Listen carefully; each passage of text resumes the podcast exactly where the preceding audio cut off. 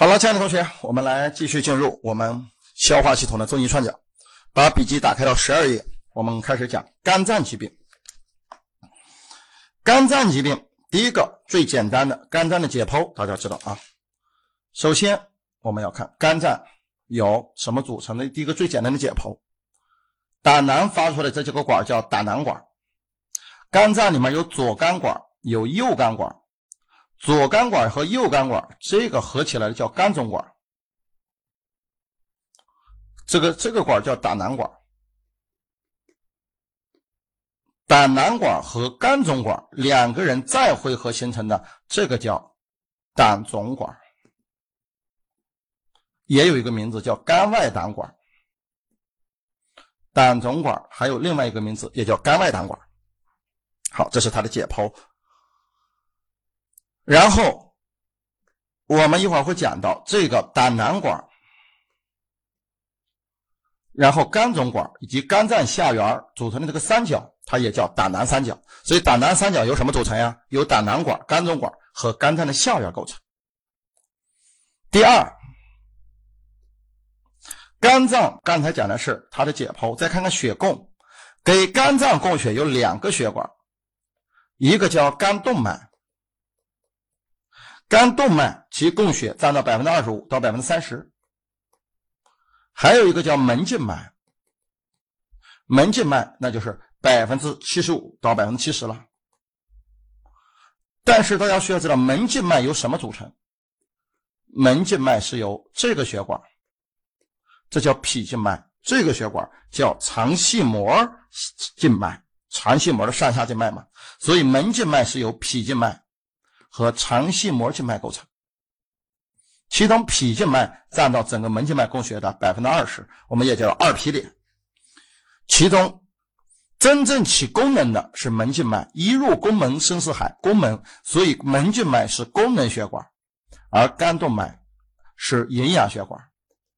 一入宫门，记住宫门就两个字就行了，宫门宫门啊，功能血管是门静脉。第二个我们需要掌握的第二个解剖结构叫格里森鞘。格里森鞘里面有什么？给了大家个口诀就够用了。这个口诀叫做母鸡感动过德纲。格里森鞘叫母鸡感动郭德纲。好，母鸡感动郭德纲说的是首字母 M G 母鸡感动。郭德纲说的是格里森鞘里面的三个东西：母鸡、门静脉、感动肝动脉、GDG 肝胆管。所以，格里森鞘里面有门静脉、肝动脉和肝胆管。第三，我们还需要掌握两个东西，它分别位于肝脏的哪个地方？一个东西叫做肝胃韧带。一个东西叫肝微韧带，一个东西叫做腕膜囊，一个叫肝微韧带，一个叫腕膜囊。肝微韧带和腕膜囊，它分别在肝脏的哪个位置呢？其实很简单，我给你画一画就知道了。这是一个肝脏，是吧？这是左侧，这是右侧，这是下方，这是上方，然后往我这边的是是前方，还有后方，对吧？好，这是肝脏。我先说第一个，第一个肝胃韧带，它是靠前的。哦，这个地方，这是肝胃韧带。这个地方有个韧带叫肝胃韧带，所以肝胃韧带在肝脏的哪儿？左下前方。所以肝胃韧带是在肝脏的左下前。记忆方法，老师教你了，说喝酒前啊，要坐下前必须干了，坐下前干了，左下前方。好，在。往肝微韧带的后，在肝非韧带的后边是我们的，再给你画一个后边的，后边的是什么？哎，这个后边的就是腕膜囊，腕在后，所以腕膜囊是在它的后方，所以腕膜囊是在肝脏的左下后方，所以腕膜囊是在肝脏的左下后方，所以叫左下后上了。所以一个一看图瞬间秒懂，一个是左下前，一个是左下后，图一画瞬间秒懂。好。这是我们讲的肝微韧带，它的解剖。下面看肝硬化。引起在我们国家引起肝硬化的最常见病因，毫无疑问叫做病毒性肝炎，乙肝和丙肝，甲肝、戊肝不会，啊，就是乙肝、丙肝为主的病毒性肝炎。外国引起肝硬化主要是酒精，好，这是它的病因。所以在我国还是肝炎导致，病毒性肝炎导致。第二，机制，为肝脏硬化，它有什么病理机制发病呢？是由于正常的肝脏上面有肝细胞，现在肝细胞被人干掉了。变成了什么细胞呢？哦，肝细胞变成了星状细胞，这一堆堆的星状细胞发生纤维化，就取代了肝细胞，就星状细胞取代了原有的肝细胞，变成了一个特有名词儿，叫假小叶。所以，只要看到假小叶形成，看到假小叶就是肝硬化，看到肝硬化就是假小叶。假小叶是什么细胞被什么取代所取代的呢？老师，我知道了，假小叶是肝脏的肝细胞被星状细胞所取代。这叫做假小叶，就好比我们说过，食管下端的鳞状细胞被腺状细胞所取代，那叫巴尔塔食管，一个意思。好，第三，我们看临床表现，肝硬化临床表现有两大类表现，一个叫肝功能减退，一个叫门静脉高压，其中最主要的是门静脉高压。先说肝功能减退，肝功能减退的表现叫做粗叶质黄小解多。出液致黄啊，检查出出液里边是少黄，因为某个娱乐场所小姐多了，那必须把它干掉，叫出液致黄小姐多。出是出血啊，出血凝血因子减少的。夜是夜盲，夜盲缺少的是维生素 A，是液是夜盲。质考的最多，质是蜘蛛质肝胆乳房发育。蜘蛛质肝胆乳房发育是由其根本原因是体内雌激素增多，是雌激素灭活功能减退。有的时候考试不给雌激素灭活功能减退，你也能答对啊，是这样。你看啊，蜘蛛质，一个肝硬化的病人出现蜘蛛质，一个肝硬化的病人出现肝胆，一个肝硬化病人出现蜘蛛痣，出现肝胆。出现乳房发育，蜘蛛痣肝胆乳房发育，其主要原因是由于体内雌激素什么被减退了？灭活功能减退了，不能被灭掉了。好，考试的时候他不告诉你叫灭活功能减退，你记住，其实这个灭活功能减退，你换一个词儿写到边上，也叫做内分泌异异常，也叫内分泌异常。灭活功能，灭活激素的功能是一种内分泌功能啊，叫灭活功能异常。所以考试问你说，肝硬化病人出现出血是因为内分泌异常导致，搞对吗？说一个肝硬化的病人现在有出血的表现。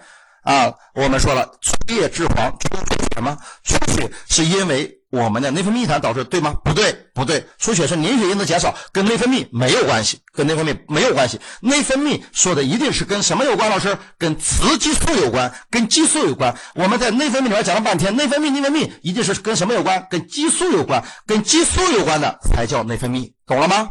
所以考试今天不要再错，说给个出血问你是内分泌异常吗？不是，懂不懂？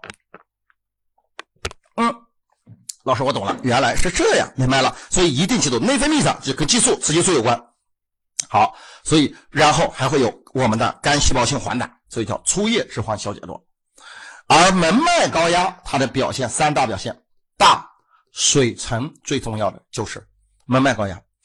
大是脾大，这是最早出现的，最早出现脾大。脾大是因为红细胞淤滞了、淤血了嘛？还有脾亢，一脾亢，我们体内血细胞就会减少，血细胞减少，你要想搞根治，就得切脾。所以最早的表现是脾大脾亢，脾大脾亢。最突出的表现是腹水啊，所以腹水是门脉高压表现，不是最早啊，记住两个字叫最突出。最大是脾亢，最突出是腹水啊，最突出的表现是腹水。然后在所有这些表现中，最重要、最特异的叫做侧支沉。沉的意思是侧支循环形成，侧支循环形成，这是诊断肝硬化病人最特异的表现。诊断一个肝硬化病人最特异的表现，诊断一个肝硬化病人最特异的表现就叫侧支循环形成。侧支循环形成是诊断肝硬化最为特异的表现。侧支以哪个侧支最常见呢？食管胃底静脉曲张，其表现就是串珠样、蚯蚓样改变。好，这是最特异的。然后除此以外，还容易考一个腹静脉的曲张呢？侧支循环里面呢，哪个侧支啊？还有一个腹壁静脉曲张，这个了解一下，给你画个图就懂了。那腹壁静脉曲张有什么特点呢？腹壁静脉曲张特点是这样的：以脐为界，如果脐以上的血流是向上的，脐以下血流是向下的，也这叫我们的水母头哦。脐以上向上，脐以下向向下，这叫水母头。水母头的这样腹壁静脉，说明哪儿堵了呢？门静脉堵塞了。好，第二种，如果现在出现了。如果现在出现了脐上也好，脐下也好，血流都向上，都向上，那说明堵在了下腔静脉。如果都向下的，这个血流方向都往下走，那就堵在了三腔静脉。好，到这儿肝硬化的所有表现讲完了。第一个，肝功能减退的表现叫粗硬质黄小解多，门脉高压的表现叫大水沉。当然有腹水，别忘了有移动性浊阴阳性。有我们的叶波震颤阳性啊，移动性浊阴阳性，叶波震颤阳性。但是消化道出血这个腹水，它不会说因为你出血就减少，不会的，你放心。好，考试问你，请问，当一个人说考试问你说肝硬化病人出现腹水，说明出现了肝功能减退，回答我这句话对还是错？当一个肝硬化病人出现了腹水，说明此时发生了肝功能减退，请回答对还是错？不对。腹水绝对不是肝功能减退的表现，腹水说明的是谁的表现？是门脉高压的表现。所以明白了啊？所以这个你要对上号。大水沉这三个字给任何一个大水沉说的都是门脉高压的表现。好，肝硬化的病人，请记住了啊！肝硬化、脂肪肝、肝脓肿，边上标注一下啊！肝硬化、脂肪肝、肝脓肿。它的这三个病诊诊断一样啊，特简单。肝硬化也好，脂肪肝也好，肝脓肿也好，肝硬化、脂肪肝脓肿首选 B 超，确诊穿刺。肝硬化、脂肪肝、肝脓肿都是首选 B 超，确诊穿刺啊，确诊穿刺，这是第一个哦。所以，所以肝硬化病人，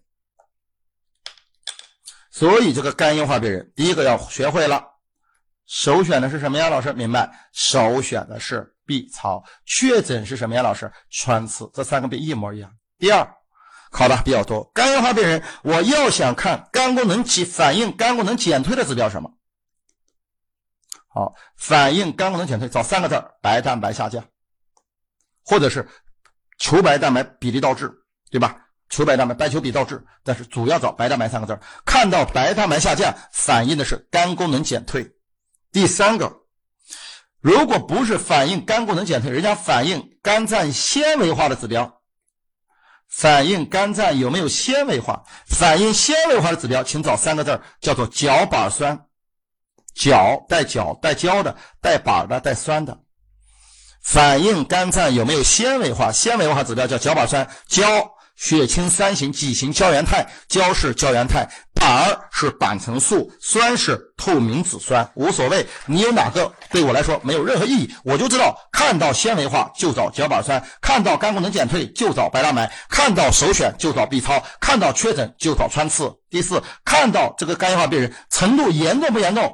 看肝硬化病人严重程度是谁？哦，反映一个肝硬化病人严重程度用的是肝功能的丘的分级。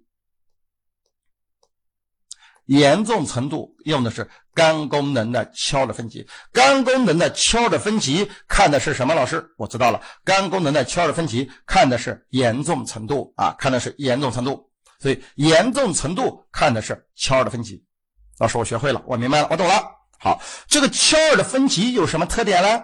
记住，敲的分级看严重程度有五个指标，这五个指标必须得会，叫做肝胆白富美。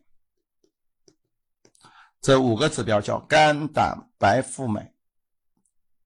肝是肝性脑病，胆是胆红素，白是白蛋白，白蛋白反映肝功能好不好，对不对？高是我们那个白腹腹是腹水，白富美的腹是腹水，酶是凝血酶原时间，所以这五个指标，它是我们一用于敲肝功能敲的分级的，它主要反映的是肝硬化病人的严重程度，严重程度。第五点搞定，第六点，肝硬化病人他的腹水有什么特点呢？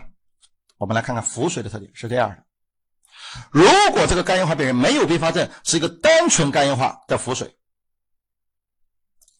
如果是一个单纯肝硬化腹水，那它是一种漏出液。漏出液的特点都是一种小于号，比例小于一点零一八呀，然后蛋白小于三十啊，白细胞小于五百啊，一切都是小于号。所以单纯性肝硬化它是一种漏出液。好，第二，如果是肝硬化合并了腹膜炎。只要肝硬化合并了腹膜炎，它就有可能是两种，有可能是渗出液，就是一切都是大于号，比重大于点零一八，蛋白大于三十，白细胞大于五百嘛，渗出液。是大，或者是有渗出的，也有漏出的，就是题目里面既能看到大于的，也能看到小于的，有大于有小于的，渗漏之间的这种就属于一定有并发症合并了腹膜炎啊。所以题目呢给哪个都行，所以只要看到单纯的漏出液，就是单纯肝硬化腹水；如果是渗出液，一定是合并了腹膜炎。有的时候坑你有渗出有漏出，仍然是结核性腹膜炎。所以结核性腹膜炎的特点是腹水。是渗出液，或者是有渗有漏，就是结合并不是结成腹膜炎，合并的就是自发性腹膜炎，肝硬化合并的腹膜炎。好，这是我们讲的腹水的特点。第七，肝硬化病人实验室检查有哪种指标来判断一下这个腹水是门肝硬化病人门脉高压导致的腹水呢？要记住，有一个重要指标叫做蛋白腹水的蛋白梯度，SAAG。叫腹水蛋白梯度，腹水的蛋白梯度简称叫 SAASAAG，它的特点，只要 SAAG 腹水蛋白梯度，只要它大于等于十一克每升，只要它大于十一克，一定说明这个腹水是门脉高压导致的腹水，一定是门脉高压导致的腹水。哦。所以，只要 S A 把这句话永远记住啊！只要 S A A G 大于十一，其腹水一定是什么导致？一定其一定是门脉高压性腹水，就是肝门脉高压性腹水。小于十一就是其他的结核啊、肿瘤啊都行，但是我们不用记，只要记住 S A A G 大于十一，其腹水一定是门脉高压性腹水。所以这回明白了，S A A G 大于十一，只要它大于十一，一定是门脉高压性。下面看。肝硬化病人的并发症，肝硬化病人第一个最常见的并发症没有问，一定是食管静脉微曲裂破量出血的上消化的出血，这是最常见。所以肝硬化病人最为常见的并发症是什么？老师我会了，最为常见的并发症是我们的是上消化的出血，原因是食管胃底静脉曲张破裂出血。最严重的并发症是肝性脑病。好，考的最多的并发症就是我刚才讲的肝硬化合并了自发性的腹膜炎，这是考的最多的。肝硬化合并自发性腹膜炎，它的考点有哪些？给我画啊，现场记图，把书把笔记翻到十四页来看一看。第一，我怎么知道？我就不写了啊。我怎么知道这是肝硬化？考的这是最多的啊。我怎么知道这是肝硬化合并了我们的自发性腹膜炎呢？临床表现怎么诊断出来呢？诊断表现是什么呢？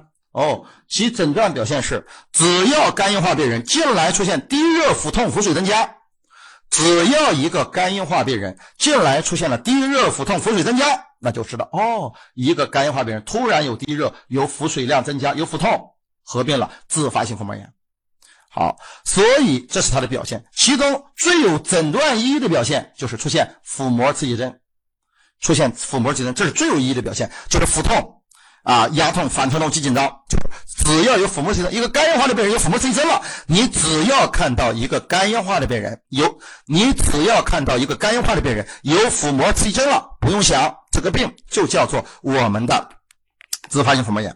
第三，要考虑它的感染途径是透壁感染，通过这个壁透进去的透壁感染。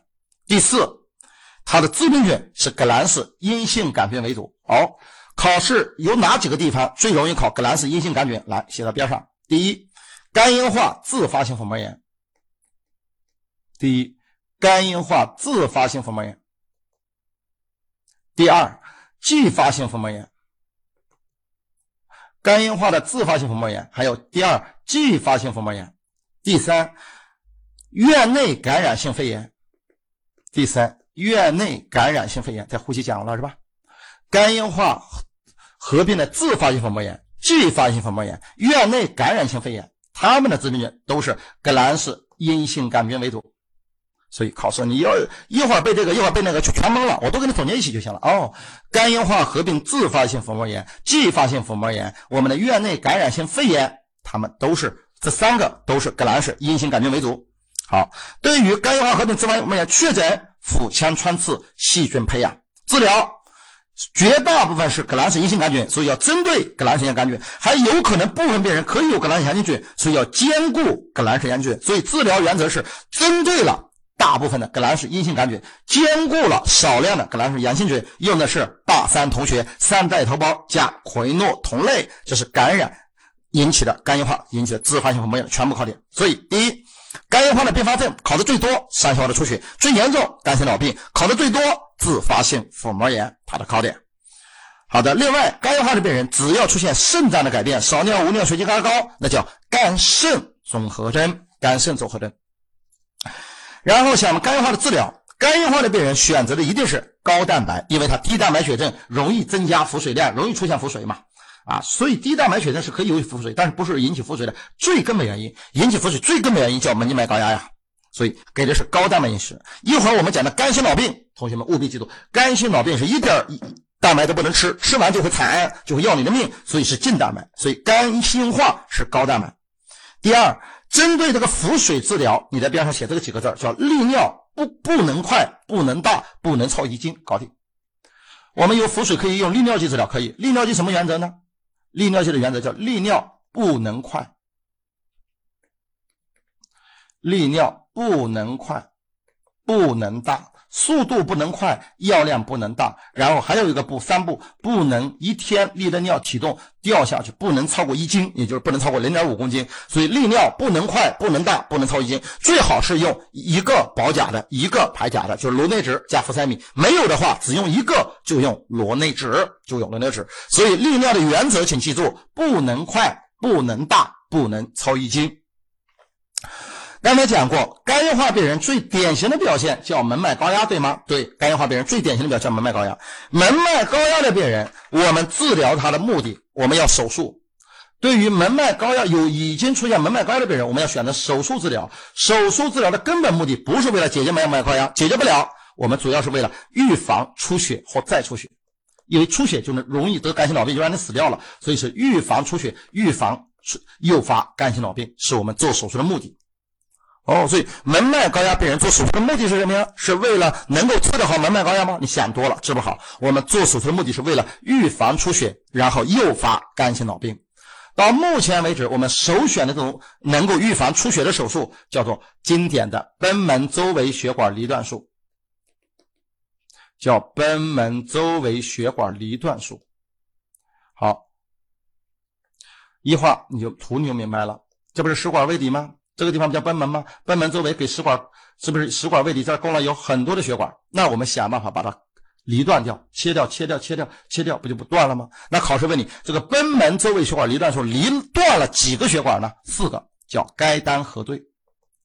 该单核对，该单核对写首字母，各叫冠状静脉。短胃短静脉，后胃后静脉，左左膈下静脉，胃短静脉，胃后静脉，胃短冠状静脉，还有左膈下静脉，这是我们断的四个血管，有没有其他的？没有。所以，假如今年考的哪一点？问你贲门作为血管离断术，不离断哪一个？那就除了这四个，除了该单核对以下的任何一个，我们不选择它。好，以前我们才还有一种手术叫非选择性门体静脉分流术。非选择性门体静脉分流术现在不用了，为啥非选择性门脉门体静脉分流术现在不用呢？其不用的根本原因是非得脑病不可。非选择性门体静脉分流术，特别容易诱发肝性脑病啊，特别容易诱发肝性脑病。所以现在怎么了？明白了，老师。所以现在不用了啊，一定不用了。好，这是肝硬化。刚才老师讲过，肝硬化的病人为啥要预防出血？因为肝硬化病人一旦出血，那就得肝性脑病，可能性非常大。所以什么叫肝性脑病？只要一个人有肝病。然后现在以脑子有表现，有嗜睡，有昏迷，有脑子的表现，只要肝病加脑，就叫肝性脑病，懂了啊？所以告诉老师，知道什么叫肝性脑病了吗？老师我知道了，只要肝病加脑，就叫肝性脑病。好，引起肝性肝性脑病最常见，刚才讲了半天，谁导致的？肝硬化出血导致的，对吧？好，第二，肝硬化出血导致的。二，肝性脑病发病的根本机制是由于体内产生了大量的。P 就是氨，氨中毒，氨中毒进入大脑就把能量抢走了，干扰了大脑的能量代谢，啊，干扰大脑能量代谢。好，第三，那我们能够诱发肝性脑病有哪些因素呢？就是诱发肝性脑病，所以这肝性脑病的人打死你千万不能用这些东西，一用他就很容易肝性脑病。所以考试问你哪些是肝性脑病的诱发因素呢？诱发因素是这样的，我来教你。第一。别的东西记不住。第一，所有的碱性的，因为在碱性环境下，氨是大量的产生，所以所有的碱性物质是不允许用的。啊，所有的碱性是不允许，因为在碱性环境下会产氨。好，会产，碱性环境会产，所以不能用碱性。碱性不能用的谁呀？老师最常见的肥皂水，对吧？所以绝对不能用肥皂水。碱性物质这个碱不能用。第二，所有的在肉类蛋白质。你也不要吃，因为肉类蛋白质在肠道里面特别容易产。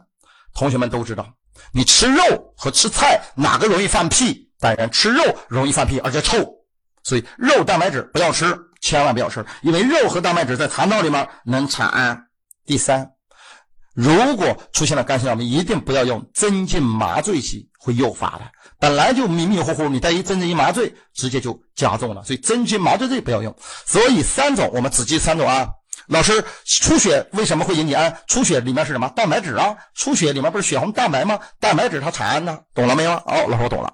所以所有碱性的，所以所有碱性的我操不能用，带碱的不能用。肉类蛋白质不要用，镇静麻醉剂请不要用。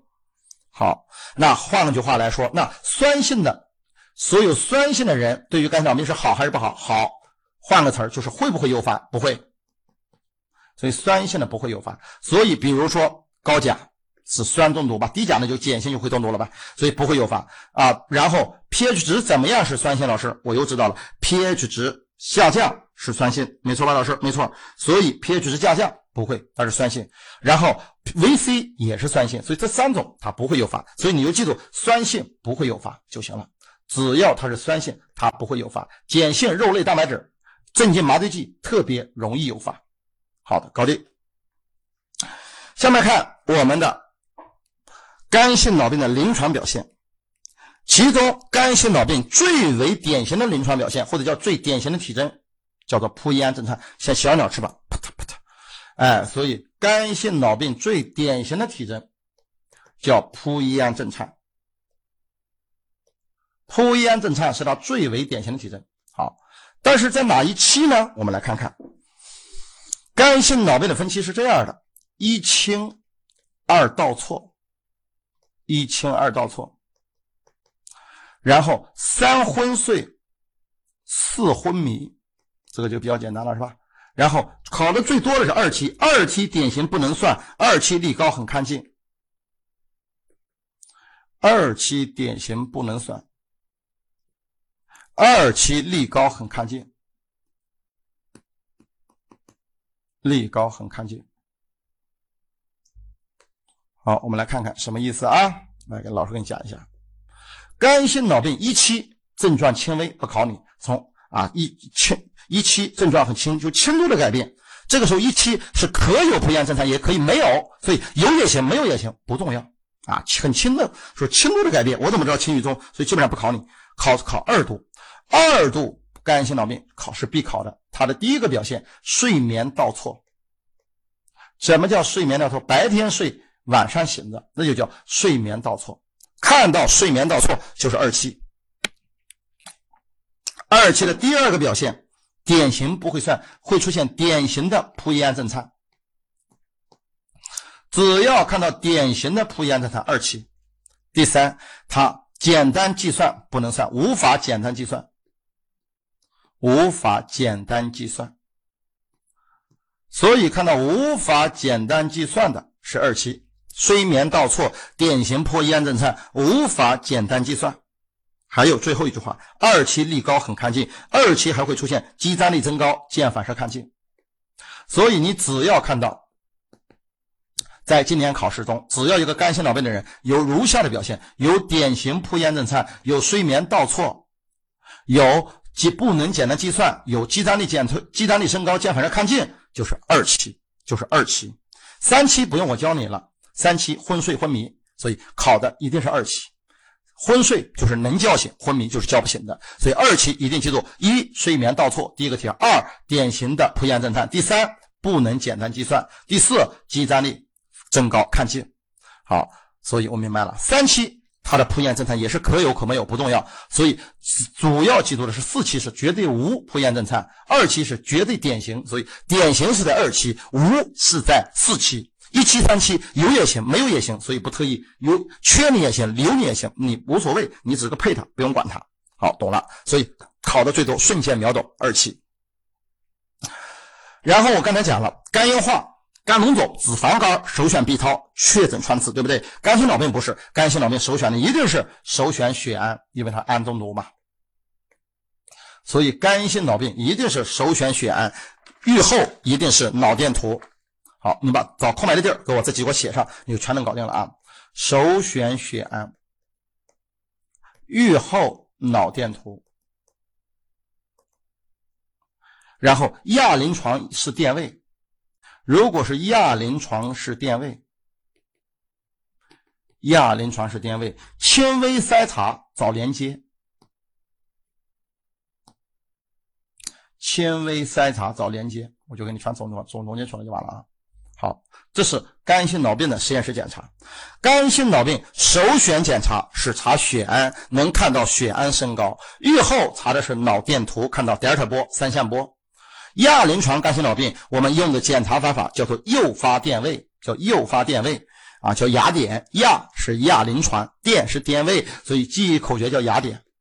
亚临床是电位。轻微的筛查是数字连接试验，叫亲密接触，亲密接触。是不是亲密接触？轻是轻微肝性脑病，用的是接数字连接试验，简称叫亲密接触。这种数字连接试验，有的时候不给数字连接试验，你要知道啊。你看什么叫数字连接？一二三四五六，你看，然后看这个肝性脑病的人能不能一二三四五六能不能拼上？哎，这就叫数字连接试验。所以这是一种什么实验呀？这是一种简单的智能测力试验，简单的智能测力试验。好了，这是我们说的肝性脑病的它的实验室检查，再背一遍：首选血氨，肝性脑病首选血氨，预后脑电图，亚临床是电位就是雅典，轻微筛查找连接就是亲密接触。好，下面看治疗，必考两分我们来看肝性脑病怎么治。肝性脑病的治疗，第一，肯定。我们都讲过，绝对不能用什么东西，老师绝对不能用碱，不能用蛋白，不能口服蛋白，对吧？吃吃是绝对不行的。你苏醒不能用蛋白，不能吃肉，对吧？啊，不不能用镇静麻醉，就是你这诱因都不能用，就是那些诱因嘛，镇静麻醉、减蛋白是都是不能用。那些引起肝性脑病的诱因在这儿都是绝对不允许再用的，都懂。然后那到底该怎么治呢？很简单，治肯定得用酸的东西，对吧？对。好，那我要第二种治疗呢，就是让肠道里面的氨要少一点儿，也减少肠道里面的氨，减少肠道里面的氨，减少肠道里面氨的生成，有一种方法。第一，你有酸，因为它越减越产生氨，酸可不可以？可以啊。从上面口服行吗？行。从底下灌可以吗？可以。所以上下用酸都行。反正最终的目的都是到达肠道，上面口服，底下灌都可以。这个酸叫乳果糖，所以第一种能够让肠道里面氨减少，就是让它变成酸性环境，给酸上面给下面给上下给乳果糖，就是口服灌肠。第二，我们肠道里面细菌越多，氨产生越多，所以要抑制细菌生长，那我们要口服，静脉没有用，必须是口服，口服新霉素甲硝唑，口服新霉素甲硝唑是促进我们体内。氨的生长的，减因为抑制细菌，从而减少体内氨的生长的，控制它的。好，所以减少氨的生长主要两步，第一步是灌吃都行，用的是乳果糖。用抗生素一定是怎么用？老师想起来了，抗生素一定是口服用，口服要么是新霉素，要么是甲硝唑。好，第五考点，呃，然后看第四个，氨用完了，那最后如果已经高了怎么办呢？那我们得想办法降血氨了。好，第四种，最后还我们还可以通过药物降血氨，通过代谢降血氨，促进氨代谢啊，通过代谢来降血氨。降血氨有哪些药？跟着我的思路来走啊。第一个药，我们把体内已经高的药，我们把体内已经很高的这种氨，得想办法转化出去排出，把氨转变为什么？转变为尿素。所以哦，让体内的氨促进体内的氨，让它合成尿素。所以第一个是合成为尿素排出。那用什么药可以把体内的血氨合成为尿素排出呢？有两个药，一个叫天冬氨酸，一个叫鸟氨酸。记忆方法叫鸟在冬天尿血，冬鸟鸟氨酸，冬。天冬氨酸，冬天尿血，它主要是从尿里面排出去的，是合成为尿素排出的，是天冬氨酸和鸟氨酸，这是降血氨的第一个药，啊，是怎么降的呀？合成尿素排出。第二个呢？第二个药呢是拮抗体内的假性地神经递质，第二个叫拮抗体内的假性神经递质，拮抗神经递质。然后纠正了氨基酸不平衡，纠正甲拮抗拮抗我们体内的假性神经递质，然后纠正氨基酸不平衡。这个典型的代表药物叫做支链氨基酸。老师，我记不住，现在我都懂，一考试我也忘了，怎么办？教你心理不平衡，带个假链子写在边上。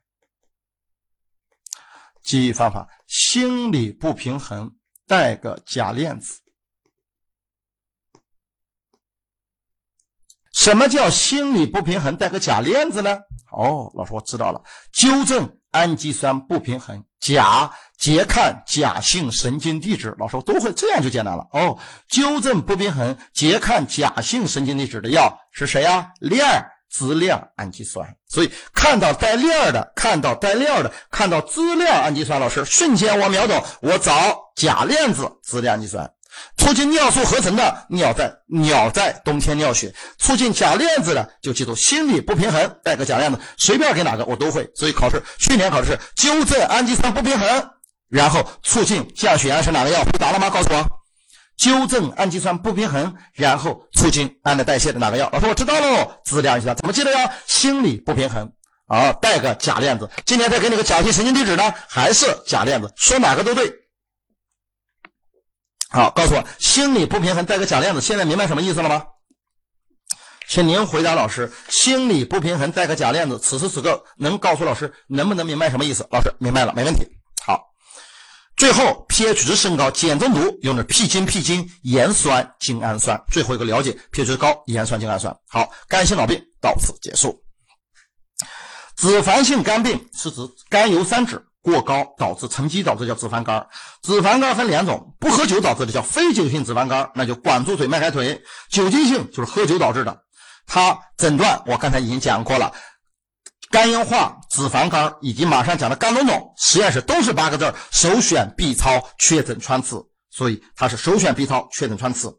啊，脂肪肝在 B 超下可以看到，哎，我们近端有高回声，远端回声衰减就行了。脂肪肝是良性疾病，它很少发生肝衰竭，是不易发生肝衰竭。这儿把“不易”两个字画上。所以考生问你说脂肪肝容易发生肝衰竭？错，脂肪肝，脂肪肝是不易发生肝衰竭，不易发生肝衰竭的啊。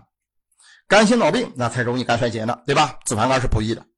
好，下面看肝脓肿，来回答我一遍。我们肝脏从这儿讲了肝硬化，讲了肝硬化的门脉高压，是不是？我们讲完肝硬化以后，我们讲了肝心脑病。肝心脑病讲完以后，我讲了脂肪肝，就是甘油三酯在沉积了，叫脂肪肝。请问，哦，老师，肝硬化我们都知道大水城啊，腹水呀，啊，粗叶之环小解多呀，啊，然后肝心脑病不用我教你吧？血氨升高啊，其典型表现，啊，我刚才已经给你背过了，对吧？啊，我们说一期很轻，叫做一清，二倒错，三睡思昏迷，二期典型不胃散，二期力高很干净，看到不厌震颤，那肯定都是我们的肝性脑病。脂肪肝不用说了呗，一个人过度肥胖，看到体内甘油三酯高，然后看到有脂肝脏的脂肪的堆积，啊，看到 B 超下近端高回春，远端回春衰减，那就是脂肪肝。好，那换句话说，讲到此时此刻，肝硬化也好。肝心脑病也好，脂肪肝也好，请问除了肝硬化并发症有个低热的腹膜炎以外，有没有提到高热两个字儿回答我一遍。我们这个病讲到此时此刻，有没有提到肝硬化的病人有高热两个字儿老师没有提到。那好，现在正式给你提到，在空白的地方就记住了啊！只要看到寒战高热加肝脏肝区的疼痛肿大。这叫做细菌性肝脓肿，寒战高热加肝区的疼痛肿大，这个典型的病叫细菌性肝脓肿。好，第二个无寒战高热加肝区疼痛肿大，这个病叫做肝癌。所以请记住，所以肝癌和肝脓肿它诊断特别像，特别像，特别像，但是最关键临床表现不一样，一个有寒战高热，一个没有寒战高热。好，我们来讲细菌性肝脓肿。这是一个肝脏，它那个脓肿是怎么来的呢？还记得胆囊管吗？记得。还记得左肝管、右肝管汇合成的肝总管吗？记得。还记得胆总管吗？记得。哦，它肝我们的这个这个时候胆总管和胰管都开口于十二指肠的降部的大乳头，对吗？对。所以这个细菌性肝脓肿呀，这个它的致病菌就是从这儿逆行感染的。所以细菌性肝脓肿它的感染途径是谁？胆道感染，所以从下而上，胆道感染，我们的胰腺炎也是胆道感染，都是从这儿从这儿进去的，因为胆管和胰管有个共同的开口啊，是不是？所以它是胆道感染。后面在胆道感染边上，哎，扩一下，胰腺炎也是如此。胆道感染，所以胰腺炎也是胆道感染，也是如此，也是从胆道过去的，只不过一个是往上走，一个是横着走，因为这边是胰腺嘛，对吧？是横着走，所以哦，明白了，都是从这个口惹的祸。好，然后细菌性肝脓肿的致病菌，这个今年开的比较多，对吧？我们记住叫老伯带大金链丝种菌，按顺序排序四个老伯带大金链这顺序是老伯博是克雷伯，金是金葡菌，啊大是大肠杆菌，金是金葡菌，链是咽眼链球菌。如果考试问你细菌性肝脓肿最常见的是谁？有老伯找老伯，没老伯找大。肠杆菌，再没有找金葡菌，实在没有找咽炎链球菌。一般考试如果不出老伯的可能性很大，如果出老伯选老伯，不出老伯找大大肠杆菌。能理解老师？No，没问题。好，第三，细菌性肝脓肿，它的表现刚才老师讲过了。第一个表现，诊断细菌性肝脓肿特别简单，就是寒战高热，寒战高热加肝区疼痛肿大，这是临床的一个表现。第二个表现，这个肝脓肿在肝上有什么特点呢？这是必考的呀。好的，细菌性肝脓肿，它在肝上的特点特别特异，叫做细菌多么小，叫细菌多么小。老师，你能给我解释一下什么叫细菌多么小吗？当然可以说的是细菌性肝脓肿。你看到这儿，看我画的图。哦，我懂了，细菌性肝脓肿，它是在。我们的肝脏上不是单发，是一个多发的，看大还是小？很小，是多发的小脓肿。所以细菌性肝脓肿其主要特点是细菌多么小，细菌多么小，细菌多么小，多发小脓肿。好的，明白了。继续实验室检查，细菌性肝脓肿实验室检查，我讲再说一遍，肝硬化。脂肪肝、肝脓肿一样，首选 B 超确诊穿刺，首选 B 超确诊穿刺啊。X 线可以看到得及太高，但是首选 B 超确诊穿刺。治疗怎么治？来一步给你到位。细菌肝囊肿怎么治？首先，同学学到此时此刻，通过老师这么一讲，你就明白。来，你回答我第一个问题：细菌性肝囊肿百分之九十五以上，绝大部分细菌肝囊肿，你告诉我，在肝脏上脓肿多还是脓肿少？先把第一个问题解决。百分之九十的细菌性肝脓肿在肝脏上脓肿是多还是小？老师，多，一定是多，对不对？好，第二是多，不是少吧？是多。第二是大还是小？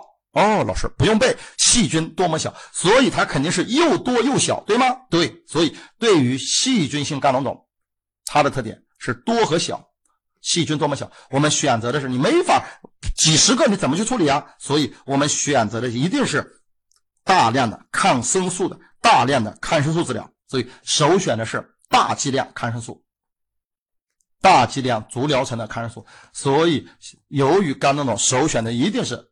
大剂量的抗生素，所以细菌性肝脓肿的首选治疗是大剂量抗生素、大剂量足疗程。这是细菌多么小。第二，如果这个细菌肝脓肿很奇葩，只有极个别很奇葩，它没有那么多，它很少，多少少多少呢？三个以下，而且呢个比较大，直径超过三厘米，三个以下，且直径超过三厘米。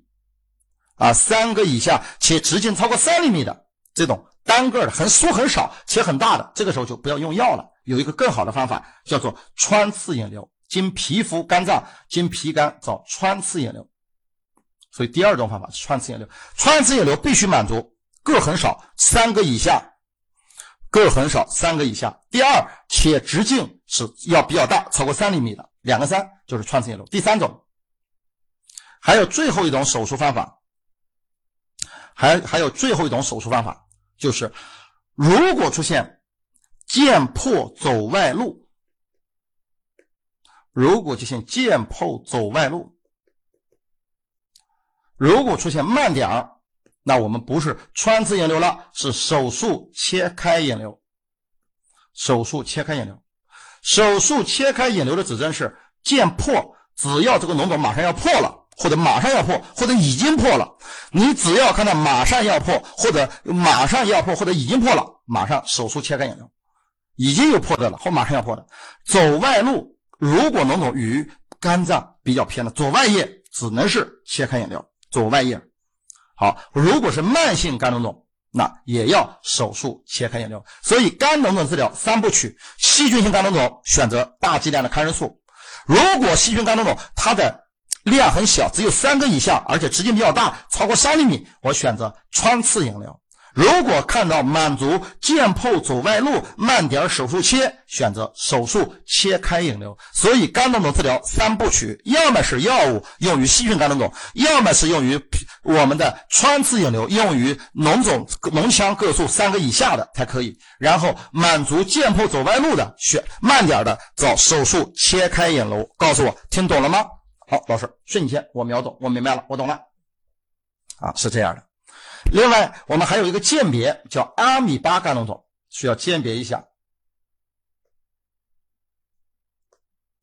阿米巴肝脓肿的特点，第一，我们说，还记得我们刚才讲细菌性肝脓肿，它感染是通过什么？老师，我想起来了，细菌性肝脓肿是通过我们的胆道系统，是吧？它是通过胆道，是通过胆道系统。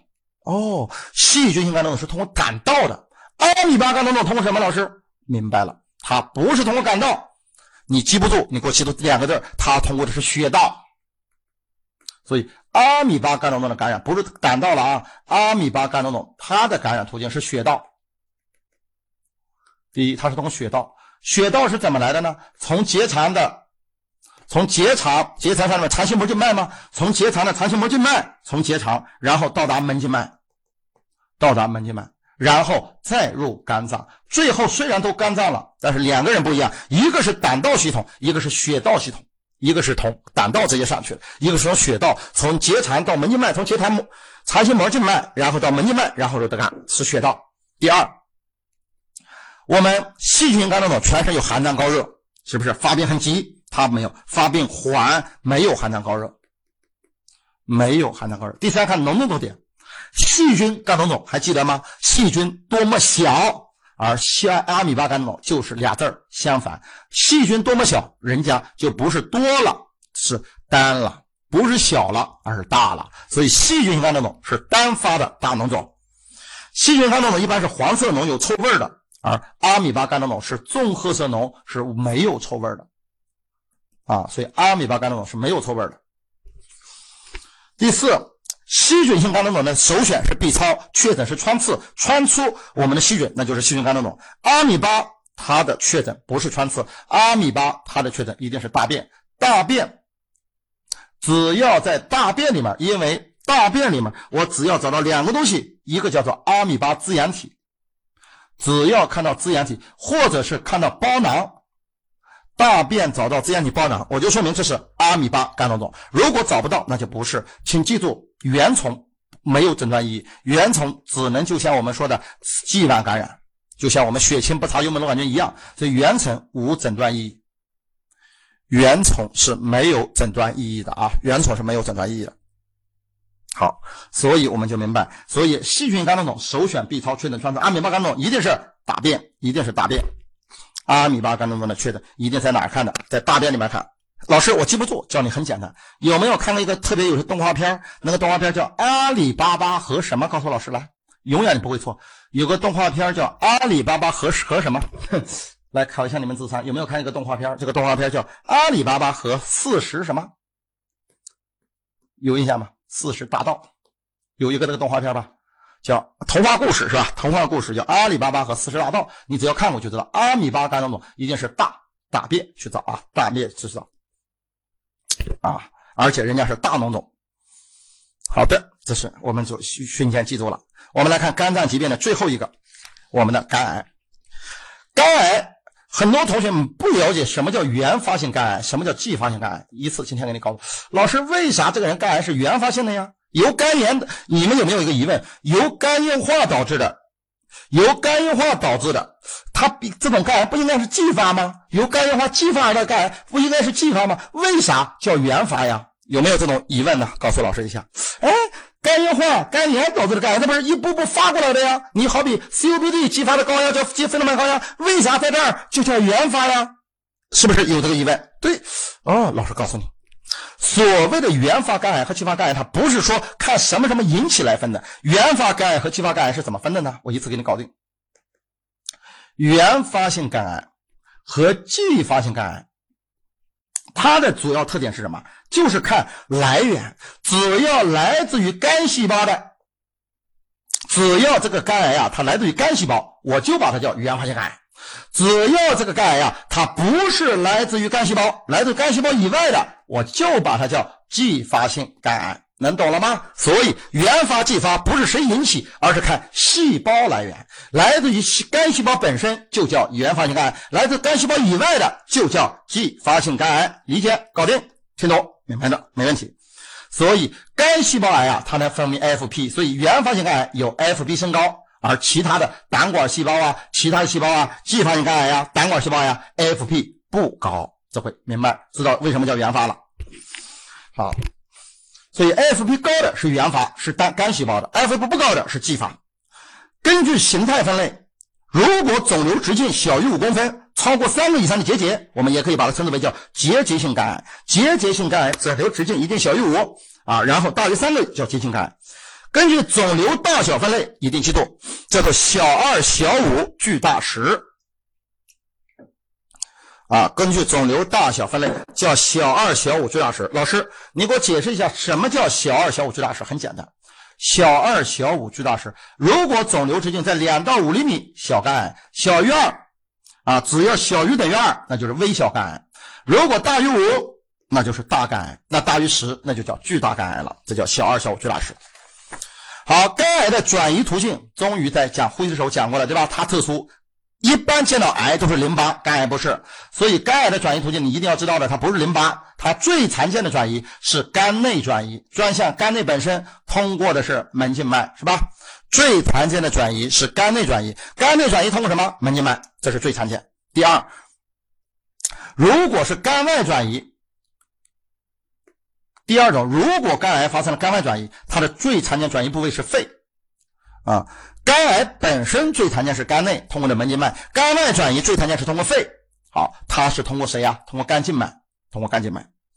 好，第三，淋巴转移，你看排在第三位了，是不是？它绝对不常见是淋巴呀。哎，我们所以特殊的，我给你总结了吧？淋巴转移是肝门部淋巴结、乙脾淋巴结。好，另外也可以有种植转移。临床表现不用我教你了吧？我说了，有寒战高热的肝区疼痛肿大是细菌肝肿肿，没有寒战高热的肝区疼痛肿大就是肝癌。其中肝区疼痛是最早表现，也叫首发症状，最常见症状叫肝脏肿大，叫肝脏肿大。所以只要看到首选的，只要看到肝区疼痛加肿大，只要看到一个肝炎的病人，你只要看到一个肝炎的病人有肝区疼痛，有肝脏肿大，跑不了，一定是什么病？老师，我知道了，一定是肝癌。好，肝癌的检查，首选 FP，甲胎蛋白只要大于四百，就一定是它。哎，肝这这个时候就开始不一样了。来，告诉我，肝心脑病首选啥？血氨。肝硬化、肝脓肿、脂肪肝首选啥？B 超。哦，不一样了，我懂了。所以我们的肝癌首选是 FP，确诊都一样，确诊都是穿刺。肝硬化、肝脓肿。以及脂肪肝都是确诊穿刺是吧？首选 FP，但是所以 FP 是谁的特异的肝？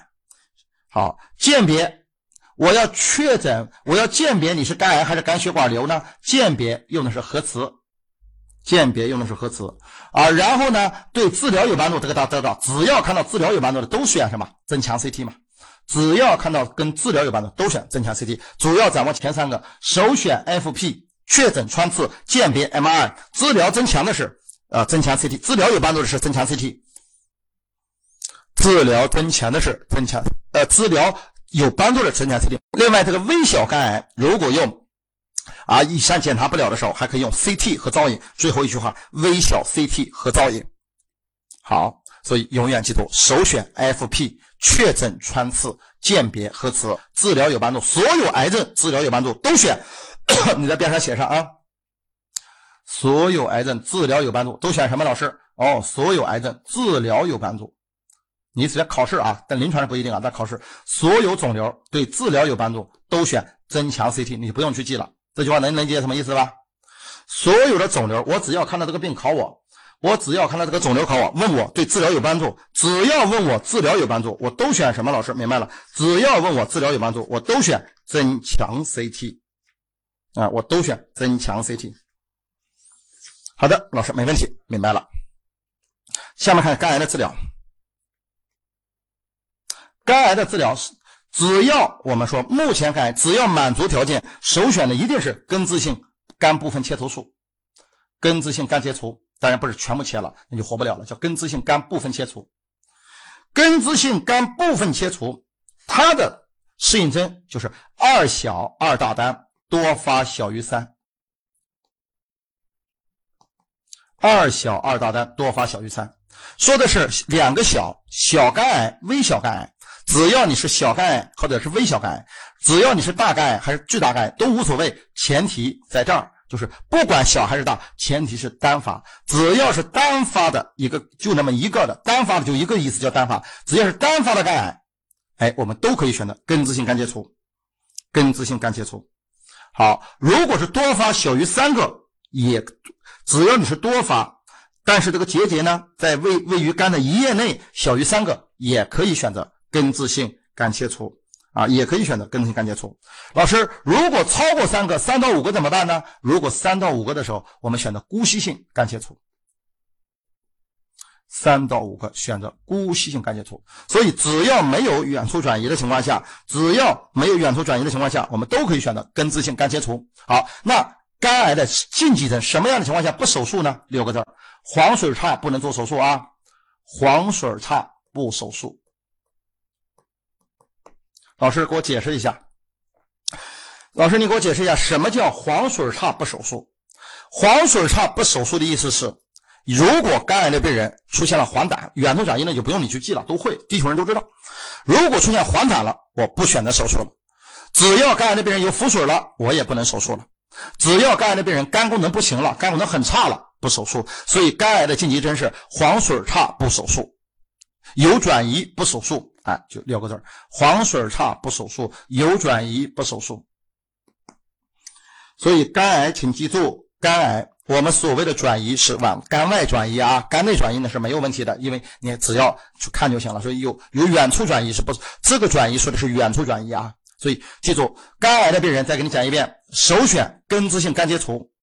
什么情况下不选手术？黄水差不手术，远处转移不手术。啊，只要有黄疸、腹水、肝功能差的，不要选择手术；有远处转移的，不要选择手术。好，这是第一个。所以回答我第一个问题：肝癌首选什么呀？根治性肝切除。什么情况下用根治性肝切除啊？什么时候情况下不用根治性肝切除啊？黄水差不手术，远处转移不手术，其他的都可以手术。第二，如果这个肝癌病人现在做不了手术，有远处转移了怎么办呢？哦，不能手术的首选。不能手术的肝癌病人，首选叫肝动脉栓塞化疗。第二步，只要他做不了手术，不能手术的选择叫肝动脉栓塞化疗，简称叫 TACE。哦，第二步，不能手术的选择 TACE，这是不能手术的。好，除此以外，我们选的是局部化疗。除此以外，我们也可以积极的配合放疗。但是掌握有三类人不放疗啊，我们可以积极配合放疗，可以啊。但是有三类人不放疗，叫黄水脾亢不放疗，有黄疸的，有腹水的，前两个一样，有脾亢的病人是不允许放疗的。所以是黄水脾亢不放疗啊。同学们都知道，化疗是什么？用化疗药得输液。放疗是用各种射线去给你射，对吧？所以这个是不一样的啊，是这个是不一样的。好，所以肝癌的治疗再跟你说最后一遍，分三步。只要看到这个人没有黄水差，拿到一道题以后，只要没有黄疸、没有腹水、没有肝功能差、没有黄水差、没有远处转移，那你就放心大胆的给我选根治性肝切除。如果有以上黄水差、有远处转移，结果放心大胆的选。肺动脉、肝动脉栓塞化疗，肝动脉栓塞化疗，TACE。好，如果考试问你什么时候不放疗，你就选择我们的黄水脾抗不放疗，黄水脾抗不放疗。所以治疗就两种。好，告诉我听懂了没有？这是我们整个肝脏疾病的全部考点。告诉老师，听明白了吗？啊，什么时候拿到什么选什么，你考试不要差。看到黄水差就不能选手术，看到远处转移就不能选手术，必须选择 TACE。只要没有这个，就是大胆的给我选根治性肝切除。把书翻到十九页啊，我们的笔记翻到十九页，我们来看胆道疾病，先把低分拿了啊。胆道疾病一定首选的是 B 超啊，一定首选的 B 超。第一个看胆道解剖，还记得那个图啊，胆囊管。左肝管、右肝管汇合成的叫肝总管，肝总管和胆囊管合成的叫胆总管，这个地方叫胆总管。胆总管还有个名字，也叫肝外胆管。肝内还有肝内胆管呢，对吧？这叫肝外胆管。好，这个胆总管有什么特点呢？胆总管的长度是四到八厘米，直径是零点六到零点八，它的血供是胃十二指肠动动脉，是胃十二肠动脉，叫十二岁小南瓜嘛。十二岁想当官，当官当官，胆总管是谁？十二胃十二肠动脉，所以血供是胃十二动脉。由于我们正常的这个胆总管的直径是零点六到零点八的最新标准，如果超过一公分，那就说明里面有东西扩张了。只要胆总管超过一厘米，叫胆总管扩张，我们必须进行手术探查，啊，必须进行手术探查。第二，这个胆总管它分为了四段。叫做十二指肠上段、后段、胰腺段和壁内段，叫上后胰腺加壁内。所以你记住，我们的胆总管一共分成了几段啊？老师，我知道了，胆总管分成了四段。第三，我再给你画一画，这是一个十二指肠降部啊，这是个十二指肠的降部，在十二指肠降部这个地方，这是我们的胆总管过来了，对吧？胆总管过来，这是胰管，这是我们的胰管。胰管和胆总管过来，在这个地方形成了一个共同的开口，就是虎虎这个地方形成了个虎虎，所以我们的胆总管和胰管共同开口于十二指肠的大乳头的降部，降部大乳头在这个地方。所以，我们先回答我第一个问题：胆管、胰管有共同开口吗？有，所以由于这个胆管、胆管、胰管有个共同开口，所以胰腺炎是因为什么诱发呀？我懂了哦，由于胆管、胰管有共同开口。所以胰腺炎也是由胆道疾病诱发。哦，明白了，老师原来是这样，知道胰腺炎为什么是胆道疾病诱发的了。我明白了，因为它俩有共同开口。好，第二，这是刚才讲的是谁呀？胆总管。胆囊的作用不是分泌胆汁胆囊是储存胆汁儿胆囊的血供是有肝右动脉供。所以是胆囊有肝油，胆囊是有肝右动脉，胆囊三角刚才已经讲过了，在讲肝脏的时候讲过了。所有的胆道疾病都选择 B 超，所有的胆道疾病都选首选 B 超。好了，老师，我考试 B 超搞不定怎么办呢？我不用你记那么多，累死你你也记不住，对吧？首选 B 超，后面再加四个字叫无恶不作。老师，这个好像跟考试没啥关系吧？啥叫无恶不作呀？啊，你就明白了。如果胆道疾病是胆道疾病，是不是首选的 B 超啊？如果 B 超搞不定怎么办呢？需要进一步检查怎么办呢？B 超搞不定，需要进一步检查，就看胆管有没有扩张。如果无扩张，我怎么办？如果胆道管只是有扩张怎么办？如果胆道管无扩张，B 超搞不定的情况下，我选择恶不做，恶不就是 E 吗？无恶不的恶不就是 ERCP 吗？或者是 MRCP 吗？现在用的比较多的是。M2CP，因为这个 ERCP 容易诱发胰腺炎嘛，这叫无恶不作。现在明白无恶不作的意思了吧？如果有扩张，用的是 PTC 啊，用的是 PTC，叫做皮肝穿刺胆道造影，这个地方它容易导致遗漏嘛，容易导致遗漏。好，我们就明白了。这是我们讲的整个 B 字胆道疾病 B 超搞不定，我们该怎么办？同学们都听懂了吧？第二个，我们来讲讲胆囊结石。胆囊结石，这后面我们还会讲胆管结石。胆囊结石是胆固醇为主，胆囊结石的成分是胆固醇为主。后面括号括一下，胆管结石，后面一会儿讲到肝外胆管，胆管结石它不是胆固醇为主，是胆色素为主，就是胆红素。所以这两个是有区别的，虽然都是结石，但是后来看里面成分不一样，容易往下掉的是胆色素。所以胆囊结石是什么为主呢？是胆固醇为主。胆管结石，胆管结石是什么为主呢？是胆色素为主。哦，是胆色素为主。所以这两个要区分开，谁是胆固醇，谁是胆红素，也叫胆色素。记忆方法很简单啊，小官比较什么比较色啊，这个小官比较色，叫小官比较色，就是哎胆管的是胆色素。然后我们来看胆囊结石的表现了啊，所以两种结石不一样，成分我给你已经区分开了，知道谁是谁了啊？胆囊结石其实就是诱因是油腻食物、饱餐都可以，主要看它的典型表现。典型表现，胆囊结石的典型表现就叫胆绞痛。什么叫胆绞痛？拿手摸一摸你就明白了，就是右上腹痛。所谓的胆绞痛就是右上腹痛，右上腹是胆道的位置，胆囊的位置。右上腹痛以后，关键怎么了？还向右肩右背反射。右上腹痛还向右肩右背反射，到右肩右背这个地方疼，那叫牵涉痛，叫牵舌痛。所以所谓的胆绞痛就是右上腹这种阵发的绞痛。绞痛，绞痛，你看它有绞字了，那肯定人家是什么疼啊？绞疼啊，名字就叫你胆绞痛了嘛，阵发绞痛，而且是向右肩右背反射。好，这是它的第一个表现。第二个表现，如果胆囊结石比较大，哎，我给你画一画啊，还记得这个图吧，老师？这是胆囊，嗯，重新画一画。这是胆囊管，左肝管，右肝管。好，汇合成的叫胆囊。现在胆囊里面有个结石啊，它比较大，它比较大，它压迫压迫的是什么呀？哎，这个胆囊画大点啊，压迫了这个肝总管。如果胆囊结石正好它压迫了肝总管的话，就会导致这儿地方出现梗阻性黄疸，就导致肝脏里面胆汁出不来了，对不对？对。所以，如果胆囊结石肿胀压迫了肝总管。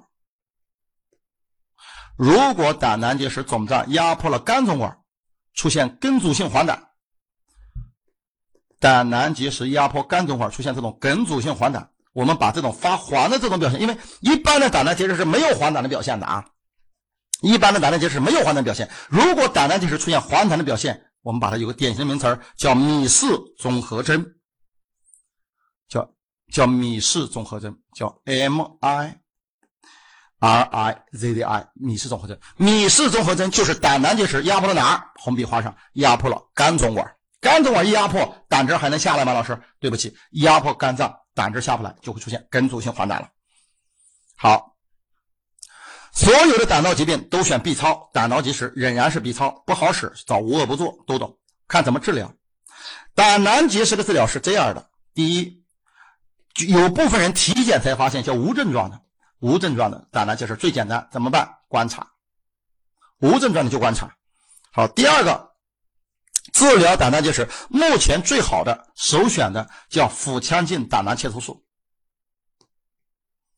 胆囊结石目前首选的治疗叫腹腔镜胆囊切除术，但是请记住，腹腔镜胆囊切除术不是你想切就切，它得有指针，这个指针叫一个多发，两个数值，三个子弟。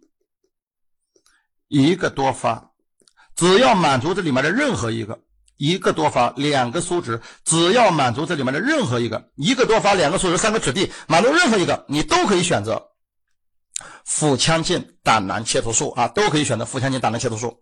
一个多发说的是胆囊就是比较多多发的，两个数值，只要结石直径大于三厘米或者息肉直径大于一厘米。啊，原来还记一个病史超过十年不用记了，就是现在记两个数值就行。直径大于三厘米，息肉大于一厘米，我就要选腹腔镜胆囊切除术。三个子弟，如果这个是胆囊壁变厚了、增厚了，胆囊壁磁化了或者胆囊壁钙化了，出现三个子弟：胆囊壁增厚、胆囊壁磁化钙化，或者是这个结石呈泥沙样，胆囊里面的结石呈泥沙样，三个子弟。增厚、磁化、钙化，或者是胆囊出现的是泥沙样结石，请选择腹腔镜胆囊切除术。所以，腹腔镜胆囊切除术用的是一个多发、两个数值、三个子弟。还有第三类人，孕妇，由于腹腔镜胆囊切除术里面打气儿的是气腹的，所以孕妇不能用。所以，孕妇、孕妇以及胆道有狭窄粘连的，必须是开腹，必须开腹胆囊切除。所以，孕妇、孕妇还有胆道有狭窄粘连的，请选择开腹胆道切除，胆囊切除啊。好，这是我们讲的第一个，一会儿我再给你总结，你就懂了。第二个，然后胆囊结石的病人，然后往下发展，百分之九十五都会发展为急性胆囊炎。所以，急性胆囊炎百分之九十五都是从胆囊结石诱发而来的，前面都一样。胆囊炎、胆囊炎说明有感染了，什么菌？大肠杆菌呗，胆道嘛，你不用去背。然后它的表现跟刚才一模一样，仍然是典型胆绞痛。老师，什么叫胆绞痛？再给老师背一下：右上腹疼，就右上腹阵发绞痛，这叫胆绞痛。然后仍然是向右肩右背反射，系统牵涉痛，这是典型的。这如果到这一步，我是区分不了你是胆囊炎还是胆囊结石的。那胆囊炎有人家特有的表现，叫做墨菲针阳性，墨菲针阳性。好，所以胆囊炎就是看到单纯胆绞痛是胆囊结石。你只要看到单纯的胆绞痛，就诊断胆囊结石；你看到了既有胆绞痛又有墨菲针阳性，一定是胆囊炎。有炎症就容易感染，就容易出现并发症。胆囊炎没有什么并发症，胆囊炎的胆囊结石的并胆囊结石并发症就是出现胆囊炎，而胆囊炎的并发症就更严重了，出现胆囊的坏疽穿孔。坏疽穿孔。好，首选仍然是 B 超，不用问，胆道疾病都选 B 超。治疗。我们胆囊急慢性胆囊炎，不管你是急性还是慢性，你在书上标下急慢性胆囊炎都是首选腹腔镜胆囊切除术。第一个治疗急慢性胆囊炎，第一个治疗急慢性胆囊炎，首选叫做腹腔镜胆囊切除术。急慢性胆囊炎首选的是腹腔镜胆囊切除术，这是急慢性胆囊炎首选的是腹腔镜胆囊切除术。第二个，出现严重并发症的，它不是坏疽穿孔了吗？出现严重并发症的，我们有炎症的就不能再做切除术，必须先胆囊造口，必须先胆囊造口。好了，来，我给你整理一遍，你就明白了。我们看见胆囊结石，胆囊结石的病人，首选的是腹腔镜胆囊切除术，一模一样，跟刚才啊，首选的是腹腔镜胆囊切除术，得满足。啊，两个数值是不是？三个指地，一个多发，首选方向腹囊单头术。而胆囊结石的病人，如果是孕妇，或者是出现狭窄粘连的胆囊结石，孕妇狭窄粘连的，我选择的是开腹，对吧？开腹切除，不再是腹腔切除，开腹切除了。而炎症不一样，而胆囊炎急慢性都一样。胆囊炎，无论你是急性慢性，首选的仍然是腹腔镜胆囊切除，不一样不变。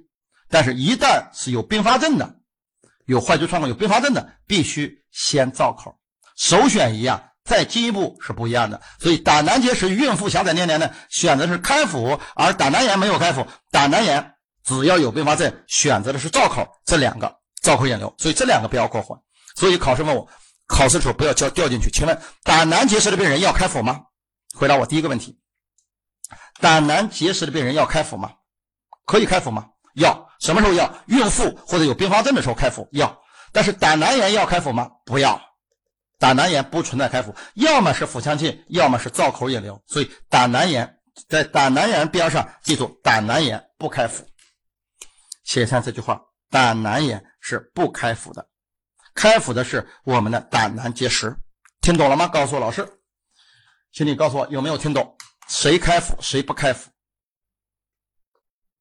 嗯，老师明白了。所以这两个是不是搞懂了？好，第四个我们来讲肝外胆管结石，就是胆总管结石。胆总管结石我刚才讲过了，就是胆色素结石为主的，它的典型表现，肝外胆管结石，其核心表现就是叫下科三联症，就是痛热黄，腹痛。寒战高热加黄疸叫痛热黄，看到下科三联症痛热黄，就是我们的典型的肝外胆管结石合并了胆管炎的表现。痛热黄，首选检查 B 超对吧？没问题。好，痛热黄，什么叫肝外胆管结石？看一看，再画一下图，胆囊管，左肝管、右肝管，或者叫肝总管。好，这个地方有个结石，这就叫肝外胆管结石，也叫肝外胆管结石，也也叫胆总管结石。肝外胆管结石也叫胆总管结石，它一定是会合并胆管炎才会有发热的，所以它的表现是痛热黄。首选检查也是 B 超，不用问，主要看这种肝外胆管结石怎么办。毫无疑问，肝外胆管结石一定要得把这个石头取出来，让它引流就好了呀。所以一定是胆总管切开取石加气管引流。所以肝外胆管结石的首选治疗是胆总管切开。前两个病都是腹腔镜胆囊切除，在这儿不是，是胆总管切开取石，加气管引流。气管引流多长时间拔管呢？一般来说是四周拔管，四周拔管。好，然后这个时候把这个石头弄出来以后，在这儿得加一个引流管啊，要要做一个引流，叫所以是胆总管切开把石头取出来，叫胆总管切开取石，然后再加一个叫 T 管引流。正常人每天的引流是多少呢？是二百到三百毫升胆汁能够引流。正常人哎，把这个石头取出来，再加个 T 管，能引流二百到三百，这是最好的，能够引流出二百到三百，这是最最最完美的。如果突然之间有一天超过了三百、四百、五百了，多了多了，意味意味着这些胆汁下不去了，说明下方堵了，下面堵了。如果突然小于二百了。说明留下来少了，留下来说少了，说明上面又堵了。所以大于三百是下面堵了，下面下不去了；小于二百是上面堵了，留下来少了。哦，如果一点都没有零，那说明气管掉了，气管脱落了。好，这是我们讲的引流胆汁。第三，所以首选治疗是胆总管切开取石加气管引流。第三，气管什么时候拔管啊？老师，四周拔管对吧？请记住，无论是肝外胆管结石也好，还是一会儿讲的梗阻性化脓性胆管也好，你需要在拔管前必须有个步骤。所有人在拔管前必须做一个气管造影，看有无结石残留。拔管前必须要做气管造影。嗯，拔管前只要在做拔管前，必须在做气管造影，然后看有无结石残留。所以，我们通过拔管之前有个常规步骤啊，拔管之前的常规步骤就是要做气管造影，看有没有结石残留。好，所以肝外胆管结石它的三大表现叫痛、热、黄，看到痛、热、黄就是肝外胆管结石合并胆管炎，痛、热、黄。第二，肝外胆管就是首选检查不用问，B 超，首选 B 超。第三问，肝外胆管就是首选治疗方法是。胆总管切开取石，然后再加气管引流，引流正常二百到三百，突然之间少了，哎，说明少了上面堵了，多了下面堵了，没了管掉了，没问题吧？这是我们讲的。然后在拔管，气管是四周拔管，拔管前必须要做气管造影，看有没有结石残留，没问题。好，这些说的都是没并发症的。如果肝外胆管结石出现并发症怎么处理呢？我们来讲第四个出现并发症的处理方法。没有并发症就按照这个处理。肝外胆管结石只要没有并发症，你就放心大胆的按照刚才讲的处理。什么讲处理啊？胆总管切开取石加气管引流就完了。有并发症处理方法是砍钝切开，请记住，有并发症处理是砍钝切开，狭窄吻合，泥沙 RY。这个泥沙现在出现在哪儿了？出现在胆总管了。刚才讲胆囊里面有泥沙了，胆囊里面泥沙用的用的是什么？腹腔镜胆囊切除术是一种止滴，对不对？所以没问题。所以你再可以在边上写上哦，老师我懂了。胆管里面有泥沙，选择的是 RY；胆囊里面有泥沙，选择的是腹腔镜胆囊切除术。所以泥沙出在不同的位置不一样。好，出现并发症，所以肝外胆管结石出现并发症叫做坎顿切开。什么意思呢？肝外胆管结石如果现在出现了个石头，怎么也出不来，叫砍顿了，出现了顽固性的砍顿，请选择石头使劲卡在那儿，怎么也动不了的，选择奥迪括约肌切开。所以选择奥迪括约切开叫坎顿切开。如果发现了胆肝外胆管结石，发现胆道还狭窄了，出现狭窄的，要找我们的胆肠吻合，看到狭窄二字找吻合，看到泥沙样找 RY。所以坎顿切开狭窄吻合泥沙 RY，这是肝外胆管结石。肝外胆管结石只是发炎了，只是堵了，但是完全没有堵死。如果在痛热环的基础上出现了血压的休克，出现了神志的改变，比如说张望呐、昏迷呀这些脑子的表现，这就叫雷诺五联征。啊，雷，这就叫雷诺五联征。雷诺五联征，雷诺五联就在痛热黄基础上出现休克和神志昏迷的表现、张望的表现，叫雷诺五联征。只要看到雷诺五联征五个表现，这个病叫梗阻性化脓性胆管炎。啊，梗阻性化脓性胆管炎，说明这个时候胆总管里面就完全的。堵死了，完全的堵死了。好，这叫根阻性化脓性胆管炎，它是五个表现。好，然后由于它是化脓性感染，体内的白细胞一定是大于二十，特别高的啊，特别高的。那对于我们根阻性化脓性胆管炎，它不是休克了吗？此时这种休克并不重要，你只要不解决根本问题，休克是缓解不了的。所以梗阻性化脓性胆管炎，梗阻性化脓性胆管炎。写在边上写上，解除梗阻远比看休克重要的多得多。把这话写在边上。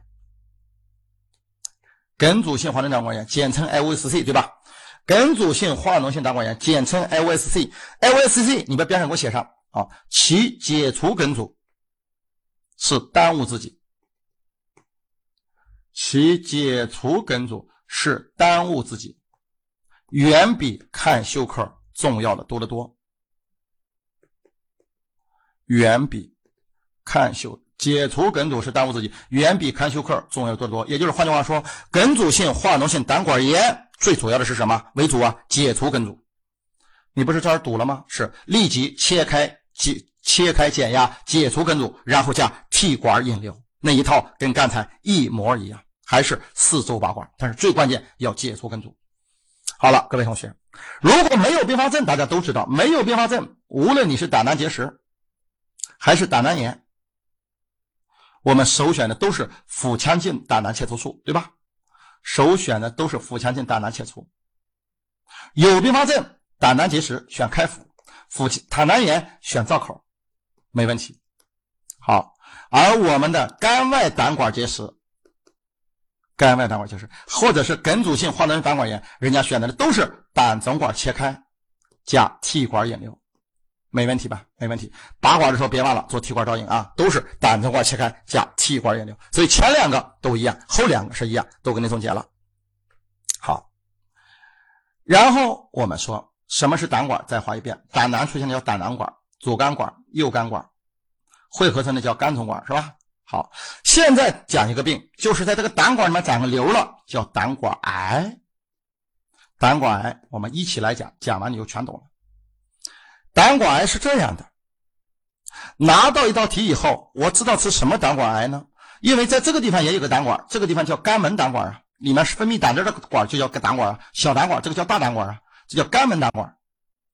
好，无所谓，你这儿长癌也好，这儿长癌也好，它的有一个表现是一样的，就是你这儿长癌，你胆汁下不去；这儿长癌，你胆汁出不来，所以都会出现一个越来越重的黄疸。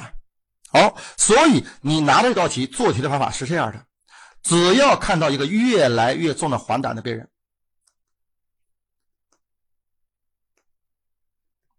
你只要看到一个越来越重、一个黄疸的病人以后，怎么办呢？看清楚，立即找最关键因素，看有胆囊大不大，然后看胆囊大不大。哎，别的不用看，拿到一道题以后，看越来越重一个黄疸病人，他就看胆囊大不大。来，举个例子就明白了啊！看清楚，越来越重的黄疸。只要看到一个越来越重的黄疸，到底是什么癌呢？别怕，立即看胆囊是不是大，立即看胆囊大不大。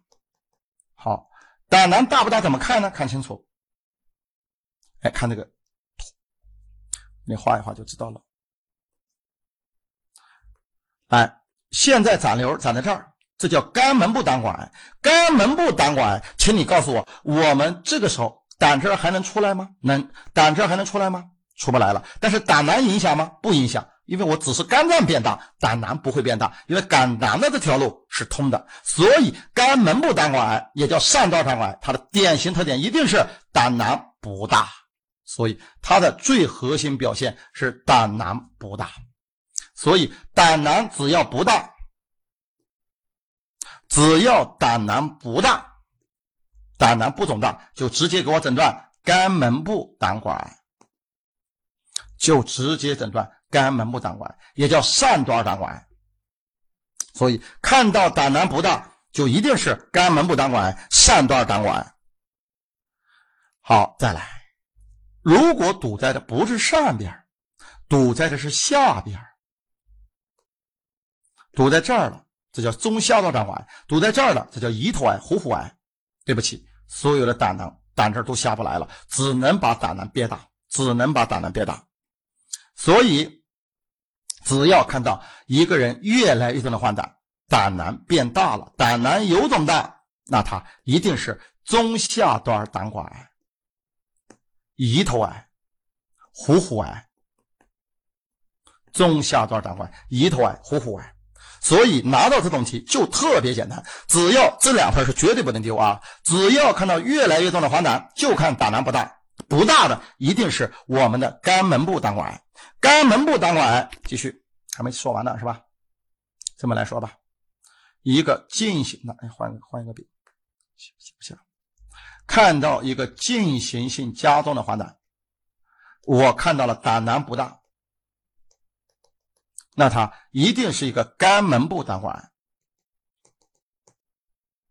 肝门部，肝门部，那切什么？把肝门那点东西切掉，切胆囊，切胆囊，切肝外胆管，切切胆囊，切我们肝外的胆管，胆囊在上面，肯定要把那些切掉，等等等等等等，一定都得切掉。所以切胆囊，切肝外的这条胆管都得切掉。所以切一堆。所以请记住，肝门部胆管一定要切胆囊。你实在记不住，切胆囊等一堆就行了，别的字不用记啊。切胆囊等一堆，这是上段的。切胆囊等一堆。好，如果看到进行性加重、胆囊不大的呢？啊，胆囊肿大的呢？如果看到进行性加重的黄疸，然后现在胆囊特别肿大，那就是两，要么是中下端胆管，要么是胰头癌，要么是壶腹癌，都是可以引起的。它的表现，这三个，无论你是中下端胆管癌也好，胰头癌也好，还是壶腹周围癌也好，无论哪一个，他们的手术都一样，叫胰十二指肠切除术。所以手术都给你了，叫胰十二指肠切除术。好了，回到正题。所以先讲了个论，把书翻到二十二页，我们看看胆管癌。胆管癌的最主要表现，主要表现就是刚才讲了半天的进行性加重的黄疸。只要看到进行性加重的黄疸，就叫胆管癌。好，第二，如果这个进行性加重的黄疸胆囊不大，那就是肝门部胆管，就叫肝门部胆管。怎么治疗？切胆囊等一堆。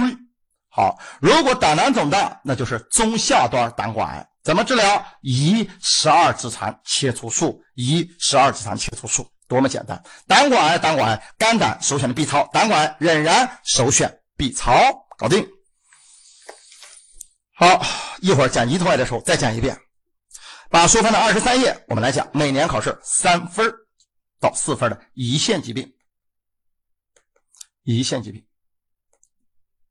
刚才老师已经讲过了，胰腺疾病它为什么会发病？它的主要病因因为胆管和胰管有一个共同的开口，所以它的发病原因仍然是胆道疾病，病因仍然是胆道疾病。啊，后面扩一下，肝脓肿也是对吧？刚才讲肝脓肿是不是也是一样的？啊，肝脓肿逆性感染的，所以胆道疾病是它发病的主要原因。第二，其发病机制是什么？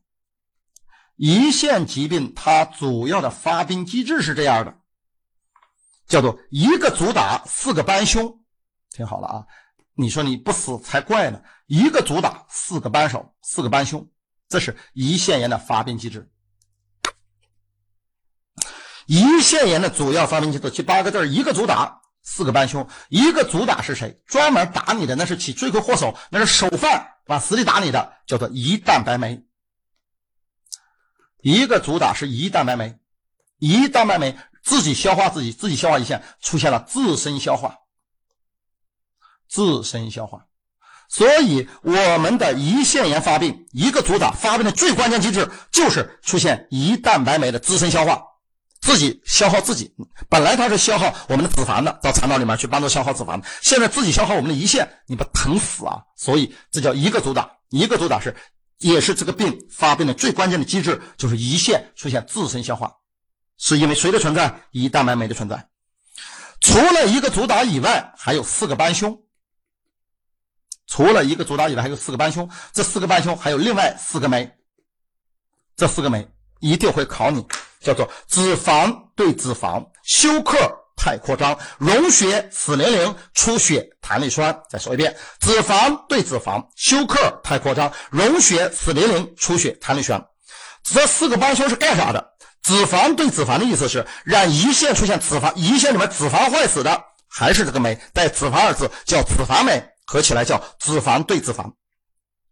休克太扩张，让胰腺的血管扩张，让你很快休克的。带肽字的叫肌肽酶，叫休克太扩张，溶血死零零，染胰腺溶血的坏死的是磷脂酶 A，找找磷字就可以了，叫溶血死零零，染胰腺出血的，染胰腺栓塞的找弹力蛋白酶，合起来叫出血弹力栓。所以一个主打一定会，四个帮凶也得掌握，叫脂肪对脂肪，休克太扩张，溶血死零零，出血弹力栓。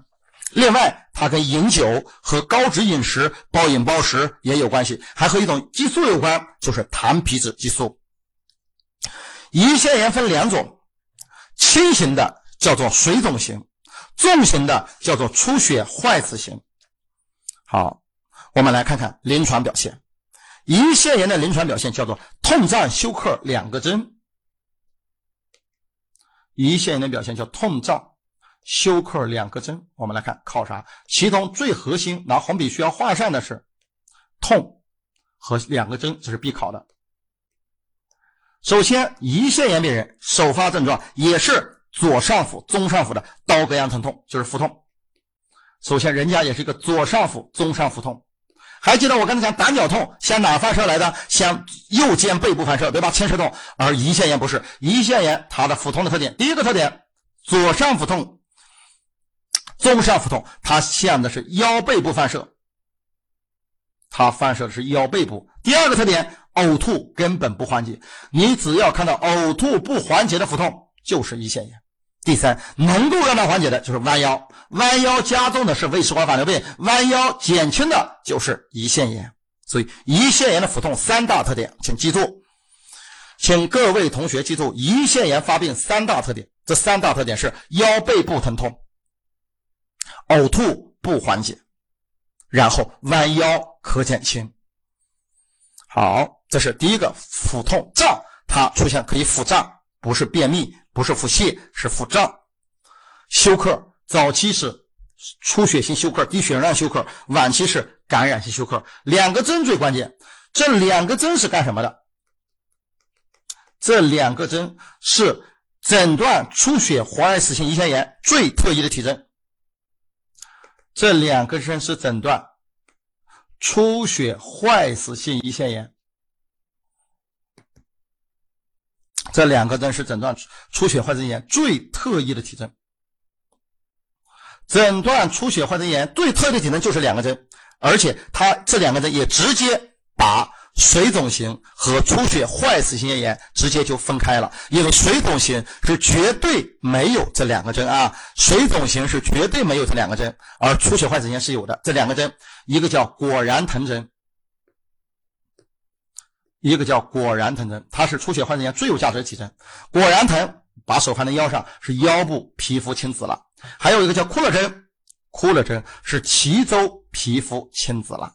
看到皮肤青紫、起雾青紫，那就叫哭了针，那就叫哭了针。所以考试问你，区分出血坏死性和水肿性炎最典型的体征是谁？老师，我知道了，要么找果然疼针，要么找哭了针，要么找哭了针。好，这就是胰腺炎的典型表现。痛、腹痛的特点我会了，腰背部呕吐不缓解，弯腰能能缓解，休克两个针最关键，是诊断出血坏死炎最核心的两个针。来看看实验室。一，我们刚才讲，所有的胆道疾病都用 B 超，B 超不好使，无恶不作，对不对？而胰腺炎不是，胰腺炎请记住，首选淀粉酶，首选的是血清淀粉酶，所以胰腺炎首选淀粉酶。确诊增强 CT，胰腺胰腺用 CT 想起来了吧？首选淀粉酶，增强 CT，愈后看血钙。预后看血钙，这是我们第二次提到预后。第一次是在哪儿讲的？刚才的肝性脑病讲的。肝性脑病的预后看是谁？还记得吗？哦，老师，我可以在边上标注一下。哦，胰腺炎预后，胰腺炎预后是血钙。肝性脑病的预后是谁？还记得吗？能告诉我吗？别学完了都忘了。哦，胰腺炎预后是血钙，肝性脑病的预后是脑电图，想起来了吧？所以这两个预后你要知道，反映预后的指标啊。所以预后看的是血钙。来，我们看看胰腺炎首选的是血清淀粉酶。我们来捋捋血清淀粉酶有什么特点呢？半天，它的特点叫半天、一天、两天、三五天。半天、一天、两天、三五天，说的是这个胰腺炎的血清淀粉酶啊。它什么时候开始升高呢？半天，半天十二小时，所以一般是十二小时内，一般是二到十二小时开始升高。什么时候达到高峰呢？一天二十四小时达到高峰。什么时候开始下降呢？四十八小时开始下降。持续多长时间呢？持续三到五天。这说的是血清淀粉酶出现时间，两个小时最早啊，到十二小时，然后。二十四小时到高峰，四十八小时下下降，持续三到五天，这就叫半天、一天、两天、三五天。好，这是它的特点。这个血清淀粉酶我们就明白了。第一，它是胰腺炎的首选检查，只要它超过五百，就可以诊断胰腺炎。啊，只要它超过五百就可以诊断胰腺炎。第二，我们需要掌握这个胰腺炎它的高低与病情轻重是不成正比的，它跟心梗不一样，心肌梗死的坏死面积 与心肌酶那是成正比的，所以胰腺炎是不成正比。你括一下，心梗和酶，心梗和心肌酶是成正比的。啊，心肌梗死和心肌酶是成正比的，胰腺炎和胰酶是不成正比的。所以哪一个成正比，哪一个不成正比，我都告诉你了。胰腺炎和胰酶是不成正比的，心梗和心肌酶是成正比的。好，这是说的第二个，第三个什么时候出现？半天，两到十二小时。什么时候高峰？一天。什么时候开始下降？两天。持续多长时间？三五天。这就是血清淀粉酶的全部考点。好，另外这个血清脂肪酶它出现晚，持续时间长，叫自方的衣裳穿十天，自方脂肪酶。持续七到十天，它升高是一到三天才升高，持续七到十天，特异性仅次于淀粉酶，但是它出现要晚得多。所以一般来说，发病两天来看病的，那你就选脂肪酶呗，对吧？所以首选的是血清淀粉酶，所以首选淀粉酶给大家搞定。好，懂了。淀粉酶高的高低与病情轻重是不成正比。对于胰腺炎的确诊，一定是增强 CT，确诊是增强 CT。好，预后。胰腺炎的预后一定看血钙，只要血钙小于点五，说明预后差。只要血钙小于点五，预后差。再来，那我问大家一个问题，请问胰腺炎现在这个病人，他不是胰腺被自身消化了吗？那在 X 线下有没有隔离隔有游离隔下，能不能看到游离气体呢？告诉我，胰腺炎病人能不能看到游离气体呢？回答我一遍吧，我给你总结一遍，你告诉我有有游离气体吗？没有，没有，知道为什么吗？因为它不是空腔脏器，它是实质脏器。有游离气体的是谁啊？是胃十二指肠破裂。胃十二指肠破裂，它是有游离气体的。而我们的空腔脏器是有的，是比较多的。十二指肠往下的就是越来越少了，越来越少了。所以一般十二指肠往下的，从十二指肠往下的这个游离气体啊，会越来越少。所以主要有游离气体的就是胃和十二指肠，它的窗口会有游离气体。啊，你到越往下，因为很简单嘛，越往下的时候，里面都有东西了，要么有食物，要么有粑粑，它没有那么多气儿，都能排出去了。靠上不好排，往下都排出去了那些气儿，能理解我的意思啊？都排出去了，所以只有 V 十二指肠有游离，而我们的胰腺是实质，所以胰腺一般是没有游离气体的啊，能理解了啊？好，所以我们的胰腺炎，只要看到一个人腹痛。呕吐不缓解，只要看到一个人腹痛，先腰背部反射；只要看到一个人腹痛，啊，弯腰可缓解，想都不用想，直接给我诊断胰腺炎，首选淀粉酶，确诊增强 CT，愈后看血钙，典型体征两个针，典型体征两个针，学明白了吗？懂了。然后胰腺炎病人有两个并发症，就是哎，在胰腺发病后出现了肿块，叫胰腺脓肿和假腺囊肿。如果在胰腺发病两周后出现了个肿块，两周找两个字儿就是脓肿。脓肿一般来说是有发热的，如果是四周以后是嗯四周出现的肿块，一般是假性囊肿，一般是不发热。如果它也发热，那就是说明它有感染了，叫假性囊肿感染。所以胰腺病人在两周后有肿块，两周两个字儿那叫胰腺脓肿，当然前提必须有发热。胰腺四周后形成的这个肿块并发症叫胰腺假性囊肿，它是不发热的。如果它发热，一定是在它基础上出现了感染。好，这是胰腺炎的并发症，局部并发症出现胰腺脓肿和假性囊肿。下面看治疗。胰腺炎的病人，这个时候千万记住不要再吃饭了，越吃饭胰酶越分析，等于又给你递刀子，你就越自身消化，所以立即进食胃痰减压。所以第一步要立即喂食，进餐立即进食，胃痰减压，补充血容量。因为你千万不能再吃，越吃越要命，越吃刀子越多，你就死了。第二，胰液里面是胰蛋白酶啊，所以胰液里面是刀子呀，所以这个时候千万要抑制胰液分泌，别让它往外滴刀子了。这个时候用的药物是生长激素奥曲泰，生长激素奥曲泰其机制是抑制胰液分泌。好，第三。如果胰腺炎病人病因明确了，我们镇痛的药用的是奥迪括约肌的，呃，我们镇痛的药用的是排气定、杜伦丁，但是禁用吗啡。所以你在边上记住啊，胰腺炎两个禁用，胰腺炎两个禁用，一个是吗啡，吗啡禁用不是因为抑制呼吸，是因为我刚才给你画图，我不知道脑子里面想起来了吗？胰腺和我们的感到有个共同的开口，叫做我们的虎虎部，还记得吧？虎虎部上面有个肌肉叫奥迪括约肌，你好不容易这是胰腺，这是奥迪括约肌，对吧？你好不容易把这个胰液输送出去了。哎，这里面刀子少了，能缓解病情。你如果这个时候用吗啡，完犊子了，它会让奥迪括约肌痉挛，把你输送出去的刀子再次返回到胰腺，你病情不就加重了吗？所以为什么不能用吗啡治止疼？是因为吗啡能够引起奥迪括约肌的痉挛，是因为吗啡能引起奥迪括约肌痉挛。好。所以它两个禁用，不用吗啡，是因为因你二括约肌痉挛；不用糖皮质激素，因为糖皮质激素能够诱发胰腺炎。所以你别再来又诱发了，那么麻烦了吗？所以不用吗啡。第三，如果胰腺炎病人有感染了啊，胰腺炎病人一般来说都是大肠杆菌感染，有感染了，我们用的是三代头孢和喹诺酮类，一定是大三同学，有感染用大三同学。第五，如果胰腺炎病人经过治疗，病情恶化，要及时手术。手术用的是胰腺坏死组织清除引流术。胰腺坏死组织清除引流术，这是胰腺炎的全部考点，别忘了啊。它的特点，什么是特点？首选胰腺，首选淀粉酶，确诊增强 CT，愈后是血钙，最特异两个针治疗，立即减。喂食减压，抑制胰液分泌，用生长激素。病因明确，只能用排气根止疼。有感染用大三同学。如果治疗效果差，要手术。手术叫胰腺坏死手术清除引流术，搞定。好，这是讲的胰腺炎。在讲胰腺炎之前呢，我再给大家讲讲几个肿瘤的特点。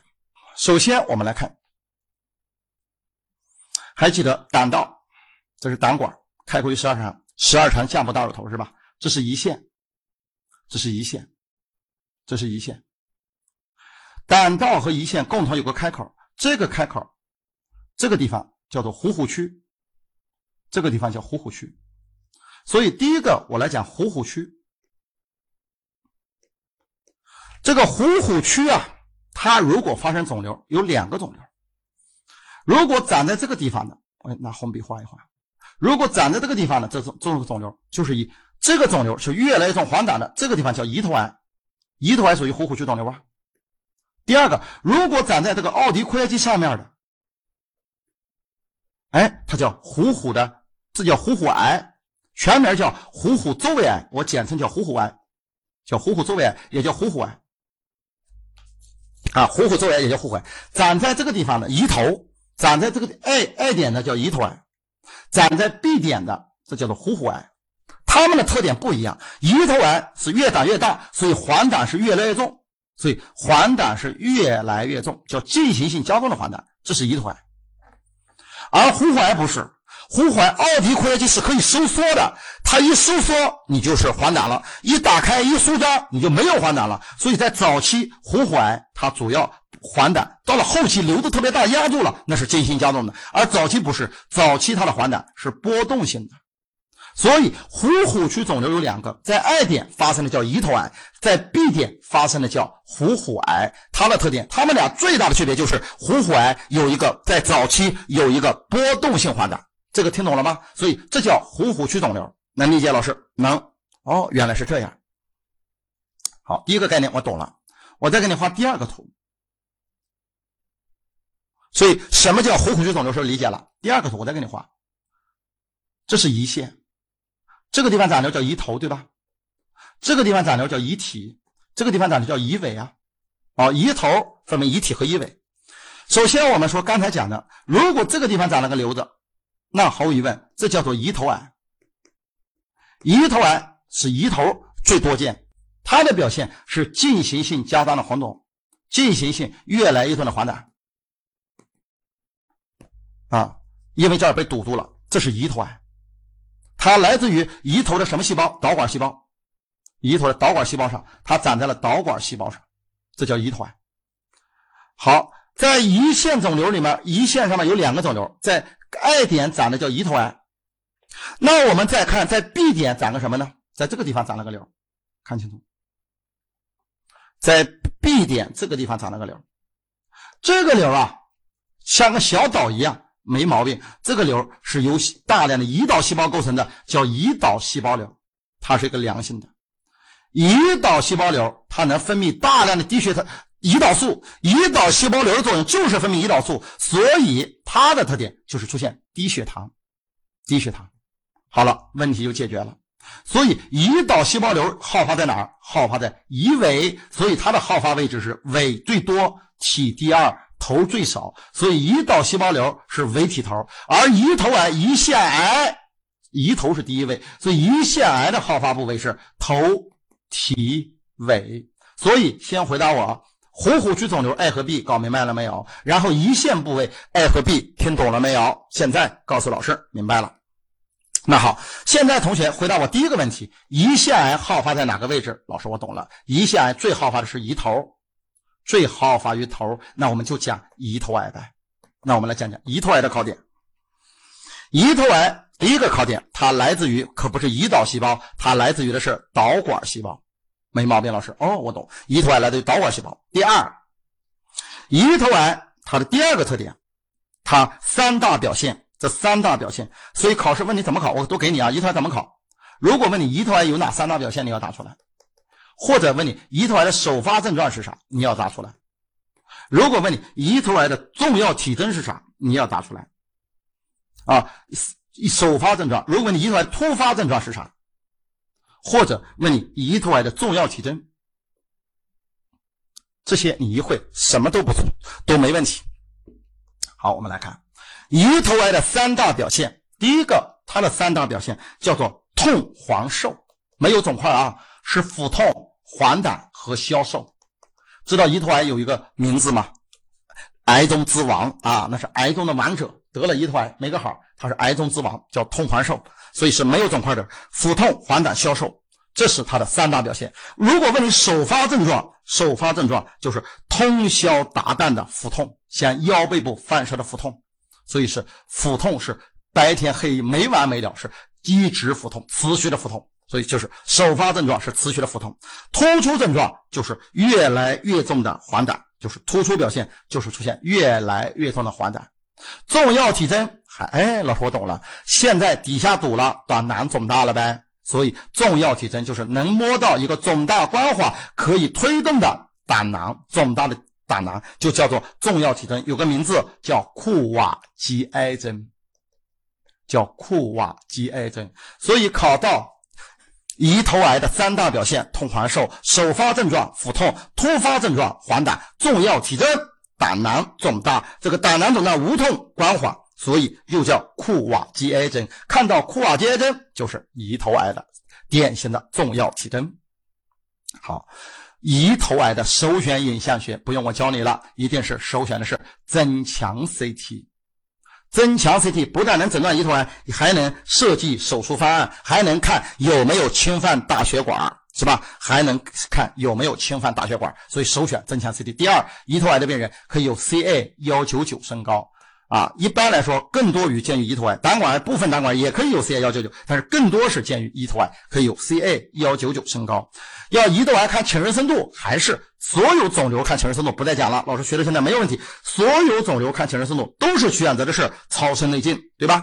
好，还记得老师讲过那样一句话：胰头癌怎么治的呀？老师，我想起来了，中下端胆管癌、胰头癌、虎虎癌都选择的是胰十二指肠切除术。胰十二指肠切除术，胰头癌这个病，它症状出现特别晚，转移出现特别快，预后特别特别差，所以它是癌中之王。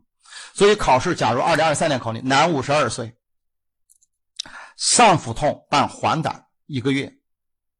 男，五十二岁，上腹痛伴黄疸一个月，啊，上腹痛伴黄疸一个月，出诊胆囊肿大光滑，胆囊肿大光滑。好，然后这个时候，然后告诉你 CA 幺九九明显升高，请问什么病？老师，哦，我知道了，老师，这是看到越来越多的黄疸，胆囊肿大，中下段胆管，然后有 CA 幺九九升高，最大可能性是胰头癌，所以。最有可能是胰头癌。第二，请问该病人用来确诊或还是设计手术方案选什么？老师，胰头癌的确诊设计手术方案，老师我选增强 CT，增强 CT。第三问，请问胰头癌怎么治疗？老师，我知道了，胰十二指肠切除术。第四问，请问胰头癌有三大表现是啥？老师，我又知道了，三大表现是痛，三大表现是痛、瘦、黄，腹痛、消瘦、黄疸。问题是哪个是首发？老师，痛，哪个是突出？老师是黄，痛是首发，突出是黄，所以这就是胰头癌的全部考点，跟刚才讲的前面是一模一样。一句话到此结束。亲爱的同学们，本节课结束了，请及时做好巩固复习和下节课预习任务。